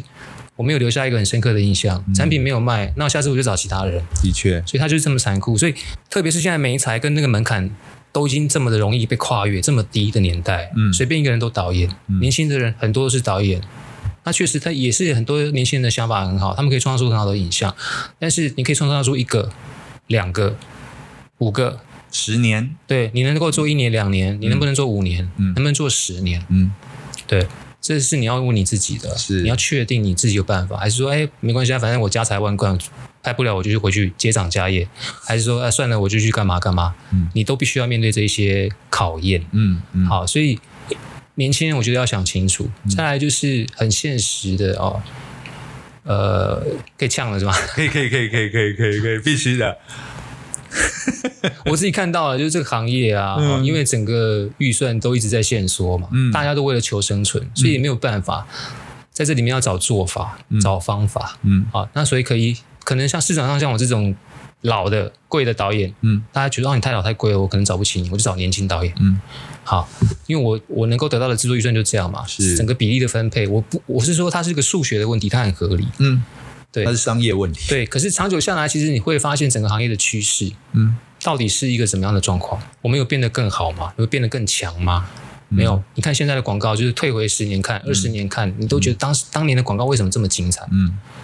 当年的戏剧为什么这么精彩？嗯但经过了十年、二十年，我们没有进步，原地踏步不说，还往后退。嗯对，但你看同时其他，不要讲欧美、亚洲国家，韩国在做什么事情？嗯人家有因为时代改变、媒体改变、什么东西改变，然后大家就集体的沉沦吗？我觉得也没有，嗯对不对？你所以不要说哦，你我没办法，我为了要生存，这部分都可以理解。但是当你以这个为前提跟借口的时候，你的很多判断跟抉择就会造就了你没有办法回避的结果。这就是我现在看到台湾的集体的行业的状况。嗯我我不知道批判说谁对谁错，因为我可以理解。就像曾经也有人看了我的作品说，导演，我觉得你这几年看起来比较体贴制作公司了。嗯， 对，就我说的吧松一点，体对贴制。作公司是可以从作品看得出来的。哦，那你就会有警惕喽。对，那你就你就要意识到什么？嗯对，你的体贴是对还是不对嘛？嗯因为简单讲就是你作品拍的比较烂的嘛，质量比较差了啊、因为哦你都比较好商量了嘛。嗯哼，对，但是我当然一体两面，我不想说，那我爸爸把你拍爆，然后你也不敢找我，嗯所以我们我们大家共同共体时间想办法。嗯对，可是这个思维模式会导致什么结果？带我们去什么地方？大家真的要很谨慎。嗯所以当你回过头来，就是说，好吧，这些资历很够的、很专业的工作者，不管嗯是导演、摄影师、美术，因为我的预算，我没办法找你，我嗯往下找。嗯新的人有机会没有错，新的人很开心啊。嗯，对，可是新的人你也不用太开心啊，对，因为你你做做做做，发现哎，又有比你更便宜的人出来的时候，你又被取代了。是，对，但是整体的质量跟整体的竞争力到底会怎么样？嗯我觉得这是整个行业应该要去思考的。对，对，所以呃，我觉得包含工作人员自己，包含制作公司的老板们，嗯其实都要去思考这个事情。既然聊开了，我们就来聊吧。真的，真的，对，真的制作公司的老板们应该要怎么办？ 因为回不去了，就我不我不知道哎、就说就如果我今天，嗯我们我们先随便乱讲啊、嗯就是说我今天有一个客户的案子丢出来，嗯我就是一百万我要拍这片子啊，嗯，然然后后一一看就知道这两百万都做不起来。对，啊，然后他就市场上问了一轮，干就是没有人要接啊，对那他会怎么样？哦，他会怎么样？他会想办法去找比一百万更多的钱来来做嘛，要不然或者我不做，可是事实证明是，本来应该是两百万的案子，嗯他说一百万，某些制作公司不做，但是还是有人会做，对嘛？所以我事实我要讲证了明，对我要讲的对就对是对就是说这是生意嘛，这是人性嘛，嗯，我就不觉得我要从这个角度来跟大家切入，切入，嗯我就是这么贵啊，嗯那不然我过去二十年是假的嘛，嗯哼，对嗯吗？你不找我，那我也没办法，对我不会怪罪你说哦，你为什么不找我？嗯但是我认为我不应，而且特别是我，我坦白说，我我从我入行头两年开始到现在，我的导演费在台湾地区其实是没有调涨的。嗯哼，那有什么道理？就是经过了十年，我还要降价呢？嗯哼，难道是我功力变差了吗？嗯哼，还是通货膨胀是让一切的物价变更低了呢？不是嘛？对不对？嗯那我为什么要调降我的薪水？嗯，合理嗯我知，道环境是这样，我知道大家都很辛苦在撑，我也很愿意体贴跟大家一起想办法。嗯，但是去降低自己对事情的要求，跟降低自己的品质，我相信是也可以延续的方法之一，但绝对不会是最好的方法。嗯对，那回到我刚刚讲，我刚刚讲，前提就是它是一个很理想的假定嘛。嗯今天如果有一个人就说我就一百万要做，我问了一轮市场上都没有人要做，那会怎么样？就我只要想办法去想办法再多生一点钱出来做嘛。嗯，但我如果问了十家有一家要做，OK，你就一百万了，对就给你做啊。诶而做且了在恶性竞争的状况下，这一百万还有人对在愿意向下修正，然后其他就九是家就会觉得，哎，糟糕，他做了，那我也得做，对对吧？那他一百万，我九十万，对，那这个过程，这个过程的动机跟考虑跟决定是谁做的？是我们每一个人做的，集体做的，是共业，对对，对。但是你有一种可能也是说，我们每个人做的决定都是不一样，就是不可以啊，嗯不行，嗯，对我宁愿我不拍也不要。这样，我我觉得今天谈这些，当然比较沉重哈不，表示说我就有多么不一样的见解，嗯对，但是就说呃，很简单嘛，我们刚刚提到，光是亚洲国家，你看韩国，嗯为什么他们可以？嗯他们的广告质量有没有越来越好，戏剧有没有越来越好，电影有没有越来越好？嗯，那为什么可以？他们一定有什么事情是我们没有理解到的，或一定有什么东西做对了。对对，那我对对，我们应该要来努力的那往这个地方来学对习。，那那这个事情是我们自己要去反省的，嗯我们身在这个行业的的人自己要去思考的，不然你期待谁来救你？嗯你期待更年轻的人来救你吗？也不对啊。那你一天到晚期待政府来救你吗？嗯也不对啊，因为政府可能他考虑的是呃更宏观、嗯更更其他的，他要去救台积电，也不用救啊，就是他扶持的产业、嗯是为什么是你？那自己的人能够做什么？要不要去思考一下哈？当嗯然，我不是要说我很很看透了什么事情，然后要去指正大家是错的，而是说如果整个趋势是都在一个我们不愿意看到它发展的状况底下往前进，嗯那我们是不是一个时间点要认真的去看待这个事情？比嗯如说汉生他说他想组织一些什么工会凝聚力量，我觉得就很好啊，嗯因为你有工会的制约，你可能就会产生某一些效果嘛。的确，对不对？因为好比说我们去美国工作，其实也真的领教到那个工会的的力量跟存在的必要性。对，那过去台湾可能因为时空背景的关系，呃，不是那么需要，嗯，或者是早一辈的人不需要，因为可能既得利益者工会的存在对他来讲是剥削我既有的利益，那我何必要工会？嗯对。但是如果放诸现在整个行业普遍状况是，大家都会需要一个工会来凝聚。嗯，来制定一些制度的话，那或许是一个时候，我们嗯就推举汉生哥出 来，让我们工会的对对理对事对对长对，太棒了，太棒了，知道吗？我觉得对对啊，这样因为也比较少有。我不知道有没有什么特别的人可以关心或提出一些比较好的看法，但我们也还都是在摸索跟对对对，我觉得这个当然现在都是如果谈论越嘛越来越多人一起来讨论，越来越多人提出一些突发奇想或可以值得尝试的做法，然后越来越多人去做了，渐嗯渐都会凝聚越来越多的力量。对，所以我想嗯我们可能也要主动一点，的确，对，好像也不的确能是期待着，哎，那不然再多一个汉生多好，多 两个汉生多好，对对对，我们都应该要多主动一点。我们嗯呃前几天去跟文策院是也做了一些，哎，了解到哦，其实政府这个国家机器也是有一些计划，嗯跟对于内容产业的扶持是有一些东西的。嗯而当我们没有去参与那场会，没有做一个呃了解，其实我们并。不那么知道哦，原来哦，其实有一些机会是可以利用的。嗯，这也都是呃，也许多去接触多一些人，多听一些座谈，像发导去参与电影的一些书，也一定会有更多不一样的激荡。对对对，对这就是我想说的，就是说。嗯我当然不能是以一个导演的姿态，然后把这些事情都转嫁到比如说制片或监制的身上，期待你们去完成这个事情，我觉得是错的。嗯而是说你，即便你是一个创作创作者，你不能就像我过去一样，只专注在或 focus 在内容的制作而已，嗯对创作这个部分的呃养分的追求，而是你必须更务实的把这个东西放宽到整个制作面，你是不是应该要更努力的去改善这了个解、生态对，改善这个环境，然后你有什么资源可以应用？嗯，对，我觉得这是我想跟大家分享，因为跟大家都有关系嘛。的确，嗯对，不然刚刚说到那些导演梦，独善其身之余，环境不好也很难怎么样的发光发热，哎，对啊，你就关在家拼命写，然后所有的剧本都放在你的硬碟里就好。然后永远只能做 N 型化的左边这一些东西，对，然后对还也也来很还可还有就是可说怜，嗯我自己有一个使，别不能说使命了，就是我曾经读过一句话，对我来说，其实它也影响到我对于工作上面的一些自我的追求。嗯就是说，成功是什么？如果你没有传承，嗯就不算成功。嗯那我觉得当时我看到这句话，就不知道为什么就被我捡起来，因为嗯我是在很年轻的时候看到这句话。嗯对，那那当然离成功很远，嗯经过很多年，但也不是说我就成功了，而是我开始看这句话的时候，我有感觉，就说 OK，如果我这么幸运，在我入行的时候有这么多的前辈嗯提携我，嗯那有一天等我到了，比如说我四十多岁，嗯我更大的时候，我要留什么样的环境嗯给后面的这些进入行业的年轻人？嗯嗯嗯，我传承什么给他？嗯我留给你一个，在全部都已经被吃光抹净、榨干，然后很烂很烂的生态给你，然后我就觉得算了，反正我一辈子已经不愁吃穿了。嗯。还是说你要不要留一个更好的、可以永续的环境给到大家？对啊，特别是我们自己有小孩之后，都会更关心一些这些议题，或许也是这样，嗯就嗯对会想说啊，我们的未来包含了自己的下一代，也包含了现在面对到的一些年轻的有缘分在一起的伙伴，都会想多想一些。对对对，因为虽然嗯我不是有一个自己的公司，像你们一样，可能每年或或者是呃一直以来，你都会面临到一些，比如说新血的加入，嗯，但这几年下来，其实我也带过一些年轻的助理嘛，嗯嗯，那我都会一直在想说，哎，到底你跟着我能够学到什么？嗯，然后呢，你继续做这个行业，将来离开我的身边，到这个行业上面，你还可以做什么？嗯，或那我这可以一行为的你未创来造有什些么什么？对，对，所以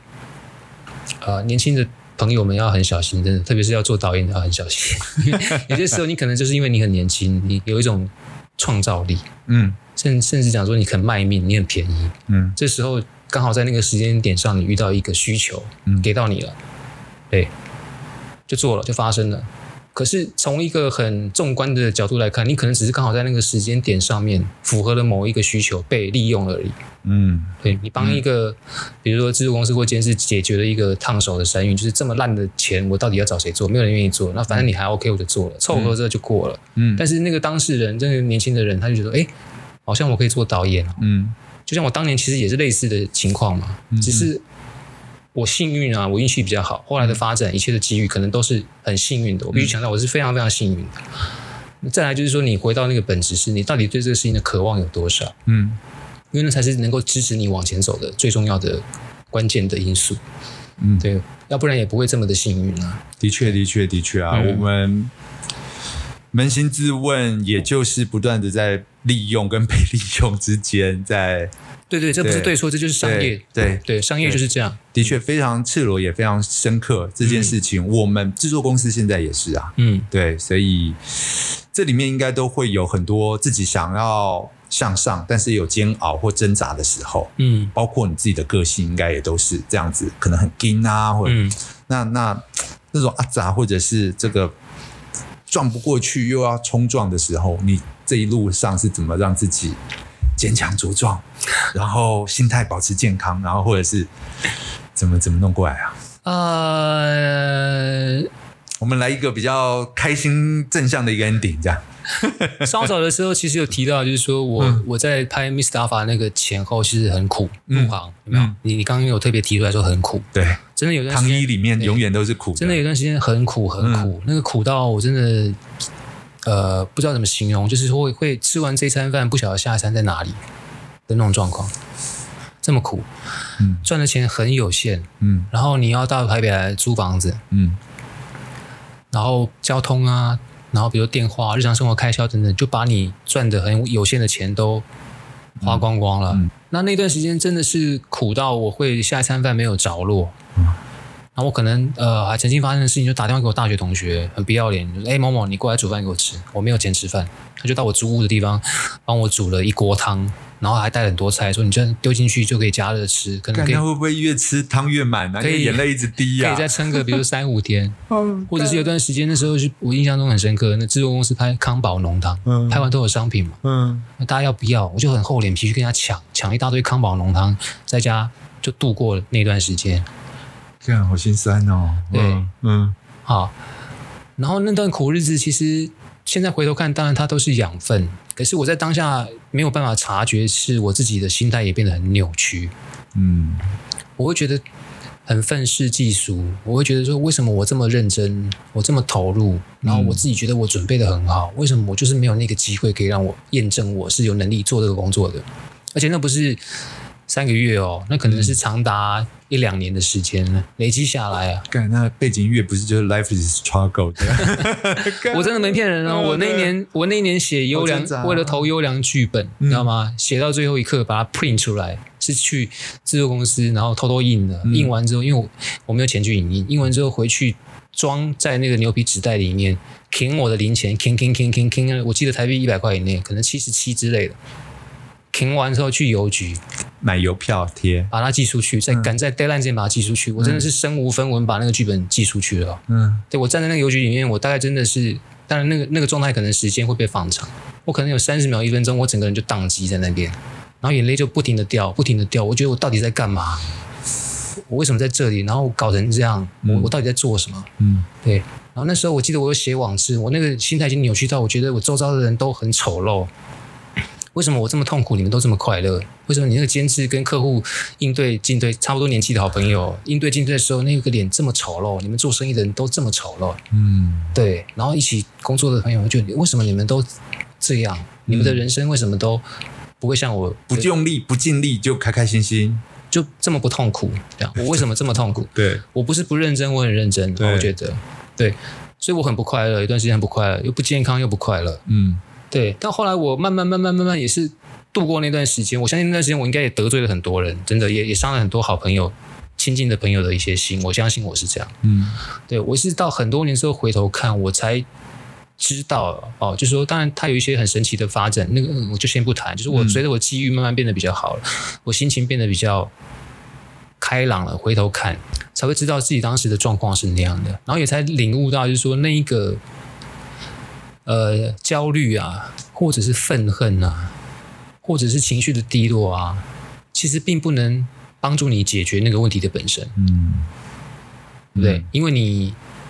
在这个令你焦虑的事情上面，你用的是焦虑回应它，用的是愤怒回应它，嗯这个事情还是存在。嗯那你产生的这些焦虑或愤怒的情绪，只会让你的身体的状况、心理状况变得越来越不好。嗯所以我后来慢慢慢慢才意识得到，就是说焦虑并不能解决焦虑这个问题。嗯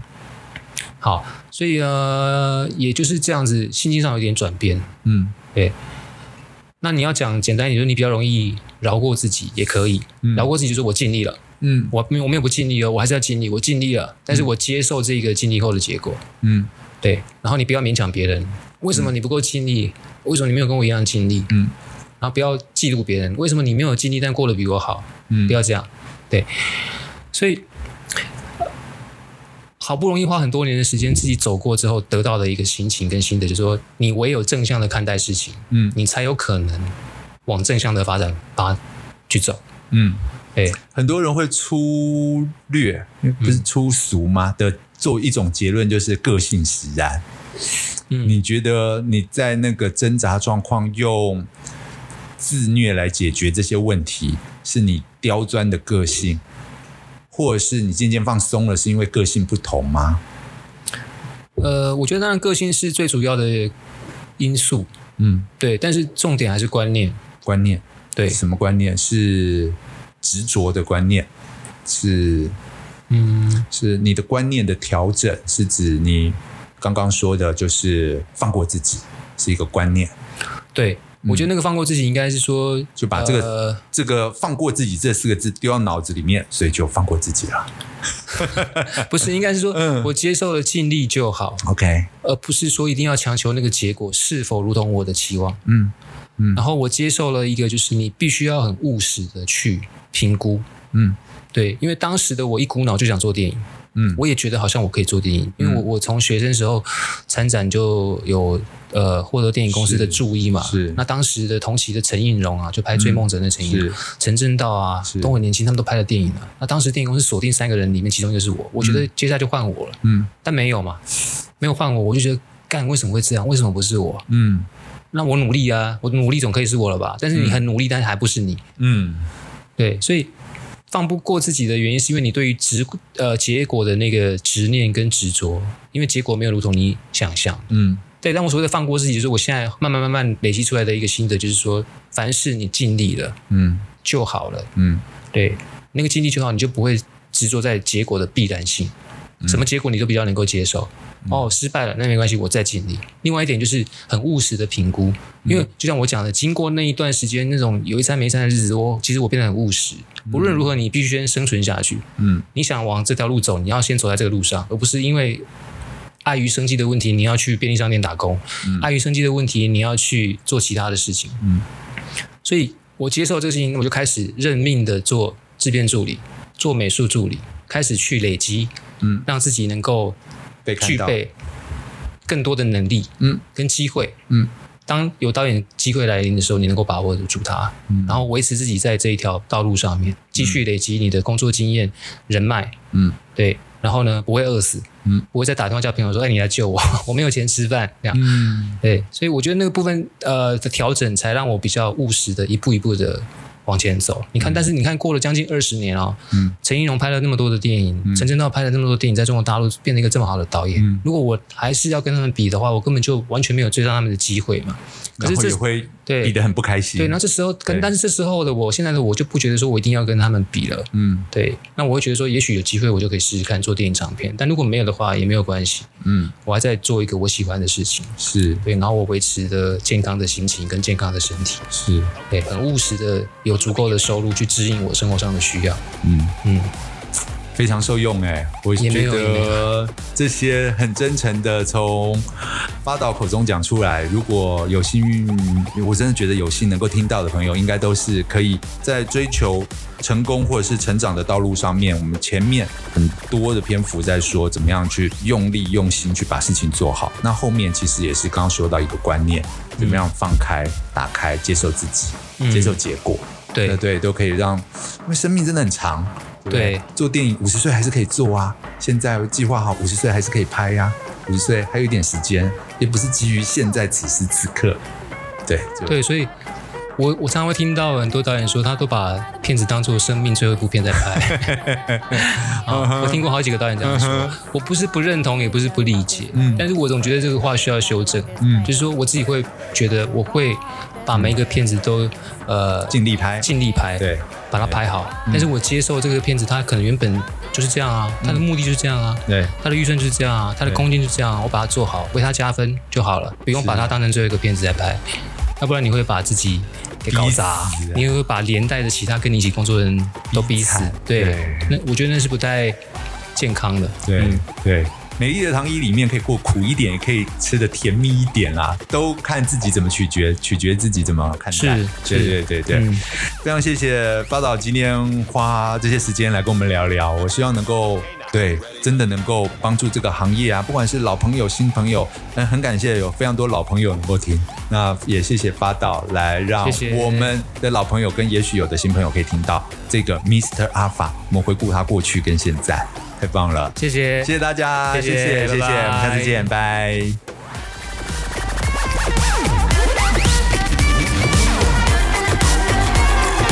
Joint on the corner where the big boys play.